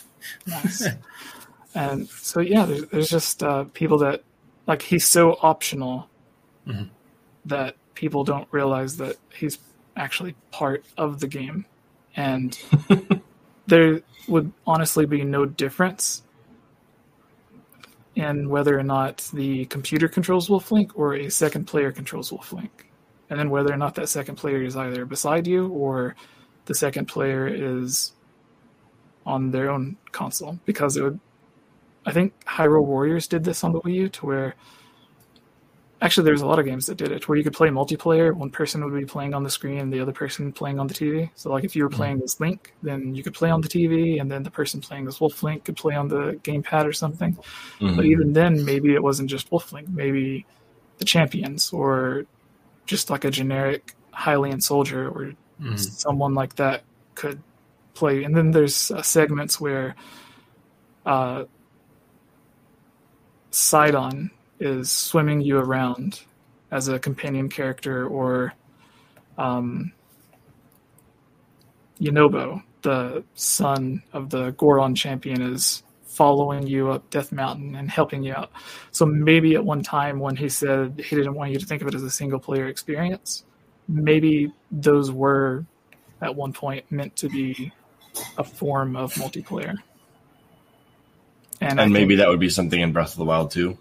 Yes, um, especially be because cool. yeah. they also just uh, a few months ago began upgrading their online servers and everything, which is why um, there's like the random update for the Mario Party game that was already out that added online support, and now there's more games coming out that support cloud streaming and stuff. Mm-hmm. And I think because of that, uh, we'll likely end up getting some form of multiplayer, especially with Zelda. And I think Will, you mentioned Zelda falling down and getting lost or trapped or whatever, mm-hmm. and I think that was just a throwaway segment to where like that'll be in the game, but mm-hmm. like I don't think Nintendo would have you because especially Nintendo doesn't like spoilers. Mm-hmm. Um, so I don't think Nintendo would have you play through this entire game in Breath of the Wild to save Zelda just for what some people think that she's just going to disappear at the very beginning of Breath of the Wild 2. Mm-hmm. And instead of it being a surprise in the game, they're just going to reveal that in like the first and second trailer. Like after getting your hopes up in the first trailer that she might be a companion character, mm-hmm. then the second trailer just immediately throwing that out the door. I don't think Nintendo would do that. Yeah, I really hope she's a companion. I think that'd be really cool. Yeah, especially the other time you get Zelda as a playable character is the CD-i games. Yeah, and I don't know if it counts, but there's like the spirit or ghost Zelda in Spirit Tracks. Oh yeah, okay. I don't know if that counts or not technically, yeah. but I just um, um, I know we're coming up close to that two hour mark, so I wanted to kind yes. of jump in with one more good question here. Um, and before I ask mine, will, Will, do you have anything specific that you want to ask or bring up before I jump into one more question? No, he was saying like sorry for the rants, but like a lot of the rants actually answered a lot of the questions for oh, me. So that, that was yeah, good. no, it, it, answered a lot of good, a lot of good yeah. stuff that we had, um, without us even having to ask the question. So mm-hmm. yeah, it was just a natural flow, so it's good. Um, my last thing here, and this is more of a fun, creative type thing. Um, we've already got like the Hyrule Warriors, we got Link's crossbow training, um, and we've got uh, various other Tingle games throughout the years. What Zelda spinoff or idea that hasn't been implemented in Zelda yet would you like to see, or are you kind of done with spin-off Zelda games? I guess I guess that could be an opposite answer. Like maybe you don't want another spin-off Zelda game. So this isn't something I've thought of before, but it just came to mind the way that you phrased it, which is something they haven't done before in terms of spin-offs. Because I was at first I was going to say that like the original Hyrule Warriors didn't sell too great, even mm-hmm. if you count the Wii U 3DS and then the version that also released on Switch. Mm-hmm. The pre-orders alone for Age of Calamity sold more than the lifetime sales of all three versions of those. Oh, wow. Okay. So I'm not if, surprised. Yeah. So if the original got uh, a sequel or a version of a sequel, Age of Calamity, based off of the popularity of it, I think it's most likely they're already started on whatever the next Dynasty Warriors Zelda mm. spin-off would be, whether it's just a continuation of Age of Calamity or another new idea. But with ideas that haven't been implemented yet, oh I bad. am sorry. What? You brought oh, up the comment from yeah, earlier sorry, again. Sorry about that.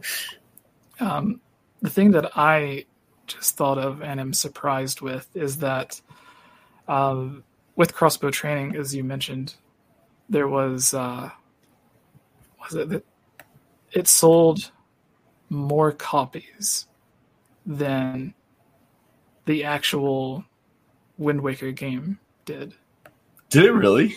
Yeah, like it, the spinoff that everyone makes fun of actually outsold like the game that came before what the spinoff was based on.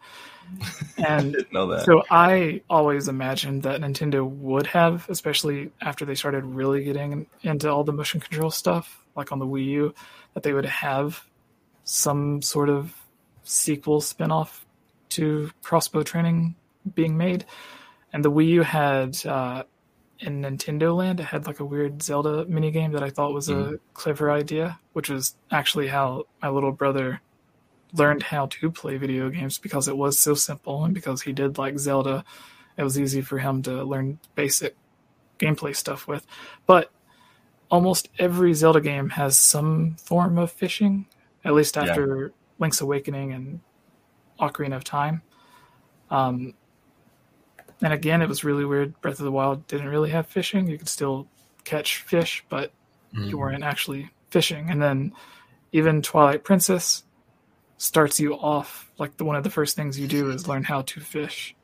And then uh, Majora's Mask, which didn't have any fishing pond at all, now has two in its remake. So I am very surprised Nintendo just hasn't released a fully fledged mm-hmm. fishing mm-hmm. Spinoff of uh, a Zelda game. Hyrule Rapala Bass Pro. yeah. we were like, maybe it would come with uh, variations of all of the different fishing ponds that we've had before, as well as entirely new ones. Mm-hmm. But, you even have a story like Zelda lost her Triforce piece in the fish of a mouth or mouth mouth of a fish. fish of a mouth. fish of a mouth. Yeah, or something ridiculous. Maybe she lost a necklace or something. Who knows? But uh, it's honestly you know. believable Nintendo would use that as a story because it's almost what they did with Princess Ruto being swallowed. Right. Exactly. Mm-hmm. How about you? Well, you, I didn't get to ask you this because you weren't on when I was talking to Tony. Mm-hmm. What's your like, spinoff? What spinoff? on uh, so I immediately thought of a joke when, of course, it just you know filled my head. But you remember the uh, uh what what are the collection of mini games that came with the Wii U? Uh, Nintendo Land. Nintendo Land. Yeah, he, yeah, just, had, yeah, he was just talking about that. Yeah, so the, the Nintendo Land spinoff with the multiplayer, like just like on rails uh, Zelda game. I think that concept was really dumb and stupid, but it made me think that like an actual like maybe maybe on rails is not really what I want, but something that's more linear than a typical Zelda game, a co-op game would be kind of fun. Uh, I realize that they've had co-op games and it's just like mm, not great, but if you just kind of like slim down the experience where really the co-op is the main selling feature, it's not necessarily this is not like a mainline game or anything like that. Link's Real Adventure, that's good. Um, I think that would be kind of a cool con. I think that'd be fun, and I would, I would enjoy playing it like couch co-op with a buddy or with my wife or something.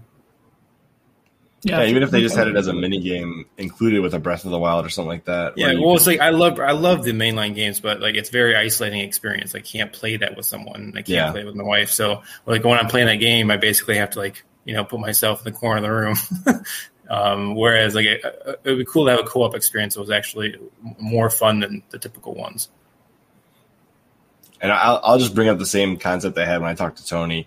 I still think a really cool thing would be like a Hyrule sim, where you're like playing different generations of Hyrule. Yeah, yeah, that'd be cool. And you could you could you could even make it like if you wanted to like Civilization in Hyrule, where it's not quite Civilization, but you could see as you progress. Like let's say you started a business like a farm in like one part of the Zelda timeline, then you could kind of see where that farm goes in throughout the timeline. Like if you if there's some kind of end game concept. Damn, I get flooded again. Yeah, that kind of thing. yeah. Or it could be as simple as like literally a day in the life of one of these NPCs in Hyrule, and you could play like you could be like the the farm, or you could be like somebody in Kakariko Village, or you could be a Goron, like literally just living the day to day life of one of these side characters mm-hmm. in in the series, and you could like have a house, a family, and I even said it might be fun to even be the parents of Link in a Hyrule simulator. And like based on the way you raise Link, you find out whether he's actually the hero of time or if he fails or. I think it would be really good. It was just a thought I had. I thought it'd be a really neat kind of not Zelda side quest, side uh, not side story um uh, spinoff so I don't know. Even if it was like something similar to um, not is it not Terraria? Um, what's that other one uh, that everybody liked back 2018, 2019 time frame? I'm trying to think what, what the game was called. It was like a 2D top down um, like life sim game that had some extra adventure aspects to it. I can't think what the name of this game's called now. Yeah, any more than that. I know that Patrick played a lot of it. Um, would it be something like Animal Crossing? Yes and no. Uh, it's like a more of um. It, it definitely it embraces the pixel art style more than that. It's not Terraria though. Terraria is that more like a Minecraft side scroller. Um, I'm thinking of. Um, Did it have farming in it? Yes. Uh, Kayla on our podcast plays it a lot. I can't think of the name. I cannot think of the name of it. I'm looking it up. We're gonna get there. Mm-hmm. Life sim uh, 2D over. I feel so weird. I can't think of that name. I can't. I can't believe I can't think of the name of it either. Because it, it's honestly one of the games that she mentions the most. I mean, there's Kynseed, but that's not the one I'm thinking of. Kynseed is that one that that is being made by the people that made Fable. Yep. Uh, it's like Kynseed though. It's similar to that in lo- the style. What the heck is this game called? It's a really it's a high selling game. It actually released on the Vita and the Switch. That's how that's how I always remember to find it. My brain is not getting there. Um, now I'm like having a brain aneurysm. Don't do that, Chris. So uh, while you're looking that up, uh, if you guys, uh, Harvest Moon, is that it? No, Harvest Moon is similar though. That's a lot like Mhm. it. Stardew Valley? Stardew Valley. Yes, that's the one. Oh my gosh, I can't. I couldn't think of it. Even if it's something like that, but more 3D Breath of the Wild style for sim for Zelda, I think that I think that would sell like crazy. If somebody said, "Okay, you can live the life of a character in Hyrule, and you don't have to do any of the stuff that Link does in the main quest," it could be like a side thing that people could play in between Zelda games. Like, okay, I just want to play in Hyrule without having to do any of Link's quests and just do whatever I want. Like I imagine these people in these games are that are like just standing around doing nothing throughout the game probably have some interesting lives that aren't being developed during the main story of Zelda. Like imagine being any of the characters in Skyward Sword that aren't Link. I bet you they do some really interesting stuff. Yeah, the, the ones we do get a small glimpse inside their lives do seem kind of either bizarre and crazy or Mhm. just interesting. Like the uh, Cawlin, I think is how you pronounce his name, being haunted by the hand in the toilet. Like that. Seems like there would be some shenanigans there. And then there's the guy, like the creepy guy in the bazaar that if you visit his house after dark, he basically goes crazy like the happy mask salesman when you don't have Yeah. the mask or the money. Mhm. And then there's the woman that her house is just completely filled with dust. Or in Breath of the Wild, there's the NPC that his wife left him because she loved cuckoos or something like that. I forget exactly what it was. Either he loved them and she left him, or she loved them and left some, something weird. And even Ocarina of Time, uh, the farmer that looks like Mario Malon, I think, or Yeah. no Talon, Malon's father. Like apparently, like you just randomly find him as an adult sleeping at a random house in Kakariko Village, and then as a child, he's just passed out in front of the castle. So you're like, either this guy is partying a lot, or he's got something going on. Mhm. Uh, but I, yeah, I, I think that would be a really great idea to to be able to see. And um, but Majora's Mask and Skyward Sword seem to be the ones that have gone into it the most so far. Oh, there's also the the crazy flower lady in Breath of the Wild as well that just has the ability to summon Lynels. I don't know. Or the uh, bug lady in Twilight Princess. This has like a really Yeah. weird, oddly sexual fascination with those insects. yeah, there- there's Will knows from real life experience studying bugs. No, yeah, no, it's just like I don't know. You always run across that one NPC that's like that's that's sexual. You know what you're doing, Nintendo. Although I will say this, I don't. I- I've never felt as weird as when that the main bad guy before you find out who the main bad guy is Oh, in dude. Skyward Sword. Yeah, it is- just like oh, the, the, the tongue animation is Uh, what always yeah. gets me in that game. Like oh, I can feel that. I can I can feel that as he's doing that. Like I'm sitting in my chair and I'm like ooh, don't do that. Yeah, especially now that it's in glorious full HD Mhm. and 60 frames, just a crystal clear version. Yeah, it's it's, It's just honestly, unsettling. is- yeah, it's something that I I wouldn't imagine Nintendo would actually put in to especially a Zelda game. But I think Will mentioned earlier there's a, a bunch of not safe for work is how I would describe them jokes in the game Yes. like there's one in on Wii U. There's like a really really adult joke. I don't know how it got past uh, Nintendo's policy or whatever, but it was essentially like a Goomba talking to another Goomba that was. Uh, it was like a weird BDSM joke where like someone was chained up and liked it or something like that, and I was like, "What in the world?"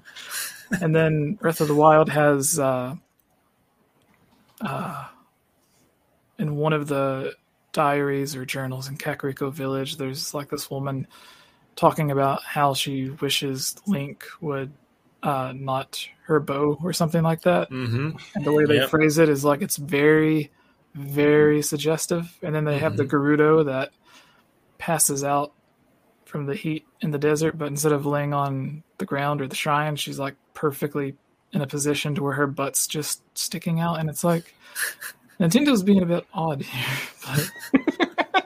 but yeah, Nintendo has definitely had some weird leave this in the game, take this out situations where it's like, why did you make this choice? You know, I, I don't understand, but like um, this, this had to be approved by a team of people. like, what's yeah, exactly. So I just wanted to say, um, do you have anything else that you would like to talk about before we conclude this first of hopefully many Zelda podcasts in the future? Yeah. So earlier, when you you left for a few seconds, Will uh, began to ask what think what he was going to ask was what the next Zelda game I thought was would be coming out, or if it would be coming out before Breath of the Wild 2. And I wanted to know from you guys because we know all these, basically every single Zelda game, essentially has, is rumored to be coming out. Um, but which Zelda game do you personally believe? Not which one you want to come out, but which one do you believe will be next? And where do you think it falls in line with Breath of the Wild 2? You to go first, Chris? I think the next one that's coming is going to be, um, and, and, I'm only saying this because uh, I think it's kind of a cop out, but I think what we're going to get is the Game Boy and Game Boy Advance added mm-hmm. to the Switch's online service because that fifty dollar mark is going to be hard to convince people for just N sixty four games, mm-hmm. and then we'll see Minish Cap make its way over, and that'll probably be the next one. I should have gone first because that was exactly what I was going to say. it's like we're not going to get a, an, an actual new or HD release or anything. It's just going to be some kind of port into the online service. And then after that, potentially we would see Wind Waker because I think Wind Waker scales the best to every platform it's ever been ported to, just because it's got that cell shaded mm-hmm. graphic style. Yeah it's very difficult to screw that one up. Yeah, and the um, I don't know. You got you, you may already know this, but in so Nvidia partnered with Nintendo to make the Switch, and basically yep. the the CPU, G, like the insides of the the hardware of the Switch, is essentially what they already had in the Nvidia Shield. Yep uh, which I think there's a version that's a tablet and a version that plugs into a TV. Yep. And in China, they have official releases for like Super Mario Galaxy and Twilight Princess that are in Shield, HD yeah. running on those systems. So it's like I know they're clocked a little bit higher than the Switch is, but they're also running at a higher resolution than 1080p. Very, very mm-hmm. small, higher clock resolution, not a higher uh, clock. My yeah. brain's not working. It shut off a second. I was into the time share that. yeah. sorry. And I think so far, really, the only GameCube game like Twilight Princess that we've gotten on Switch was uh, Super Mario Sunshine, which it even played faster, and I think it ran at uh, like full HD and 60 frames or something like that. Mm-hmm. Because just the, the movement itself also moved, like the game just ran faster on the Switch. So I think GameCube games and stuff would be interesting to see. Oh, I 100% yeah. agree. Yeah, I, I, I, don't think they'll do it only due to the memory size and the Switch having such a small internal storage system. But definitely, if they do release the quote unquote digital switch I just heard rumors about. Like if they throw a 512 gigabyte internal storage in there, yeah, that could totally happen. But with only 32 to 60 was 64 gigs on the OLED, it ain't gonna get GameCube. It'd be too many unless you do it on like an a la carte download system where you only download the ones you're playing at that time.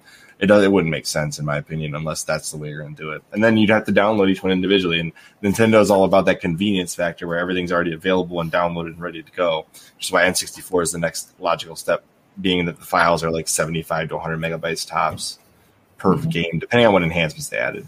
Um, and so the whole service adding N64 is only going to be like a few gigs total.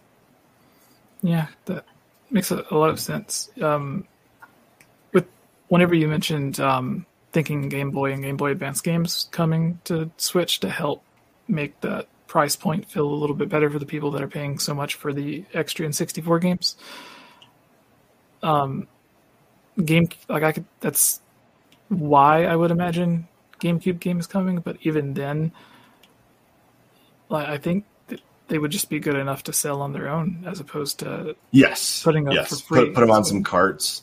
Yeah, just throw yeah. like like Luigi's Mansion did well, and they remade it on the 3DS, mm-hmm. and then they did the new mm-hmm. sequel on the Switch. Yeah, I, I, think GameCube games would easily sell on the Switch. Um, just re-release them on carts. They're not going to be able to fit them on the internal storage eh, yeah. to make any meaningful impact for online service. So, especially if the multiplayer games were also updated to have online, like the oh, rest, oh, yeah. mm. like playing. There we go uh, Smash Bros. Melee or Mario Kart Double Dash online. oh, Double Dash! Oh, that's made for the Switch. yeah. but yeah, I guess that, that was the only question I, I had for mm. you guys because I thought it would be interesting. Because, like with me, I would want uh, Wind Waker HD on Switch, but I believe Ocarina of Time will be the the next one. Okay. Yeah, so. I, and I, I, think it could be either way personally, but Wind Waker is my better, my best bet, just because it would take less work to do it, and so I think they'd probably do both if they're going to do one or the other. I think they'd probably do do Wind Waker, and then announce Ocarina of Time at like the end of next year or something. Yeah, it, it does with the popularity of Ocarina of Time. You mentioned it being saved for like a next gen Switch. a launch for a new console. Yeah, I, that does make a lot of sense. So I do want to mention to anybody that's still watching and anybody that watches after this podcast is concluded, make sure you guys go over to youtube.com mm-hmm. slash game over Jesse. I'm sure we'll have him on again in the future. Um, definitely subscribe to his podcast. He, he covers Zelda thoroughly, um, so consistently and very well with him and his co-hosts. And, uh, it's really fun to kind of tune in and, and just, even if you're not, even if you're working, like it's easy to tune in and listen because it's, it's a pretty casual and easy to listen to conversation. And they have a lot of the facts that Will and I don't have. So. I would recommend you check them out and uh, get updated on the latest Zelda facts and information, uh, as opposed to um, waiting for us to do our next Zelda cast in like probably three months or so. Because mm-hmm. we do them every, we do them infrequently. We like Zelda. We're pretty big fans of Zelda in general, mm-hmm. but um, our audience is more focused on like Halo and other things like that. So for the most part, you're going to find the best Zelda news at Game Over Jesse on his channel, youtube.com slash Game Over Jesse. Make sure you guys subscribe and uh, check him out. And Jesse, do you have any final words? Uh, yeah, thank you so much for thinking to have me on, and thank you for all the, the kind words about the, the channel. And with uh, your Zelda podcast, um, if you want to something a lot of people might think would be hard to do, but it it's really not. but um, if you guys reached out to the voice actors from Breath of the Wild, they're always really friendly and hmm. um, like they get on. Maybe not here lately, but usually they they go on uh, podcasts and stuff frequently. Like uh, Revali did, uh, as random as it was, just like a Smash Bros. stream with us, the Sean Chiplock, the voice actor for Revali, mm-hmm. and he also was apparently a semi-professional Smash Bros. player because oh, that's cool. We had like two hours of playing against him with dozens of people, and not a single person beat him once. wow, okay. So it was very, very embarrassing, but it was also really fun, and they they give a lot of uh, nothing they're not allowed to say, but they give on the stuff they are allowed to say a lot of the behind the scenes stuff that I think would be a fun conversation for you guys to have, but it would also help uh, maybe get specific content that would just not be able to be found in other places. So I appreciate that advice. Yeah, I'll have to reach out to some of them. And uh, I definitely want next time uh, we can find a time to do so. I'd like to have you and, and Tony and maybe some of your co-hosts too on at the same time. I felt bad for not having uh, Tony on. I've seen you guys lately have been doing some videos about Metroid and stuff. Yeah. Um, Daniel, my co-host, is probably as big of a fan of Metroid as he is Hmm. uh, Zelda. Like I, I think he's actually live streaming Metroid right now. so if you guys ever wanted to get him on, I'm sure he would love to come on and chat with you guys as well. Hmm. But Maybe I, I'll I do invite him on for um, Metroid. I do Metro. I'm doing Metroid Mondays as long as I can, anyways. Um, where I every Monday I'll be playing through one of the Metroid games, and right now I'm doing the NES version of Metroid. That's that was my first one, and uh, maybe I, I'm trying to have like casual conversation throughout. So I might start inviting guests on during the gameplay to talk with me about Metroid as I play. So maybe that might be a good segment for him to be on.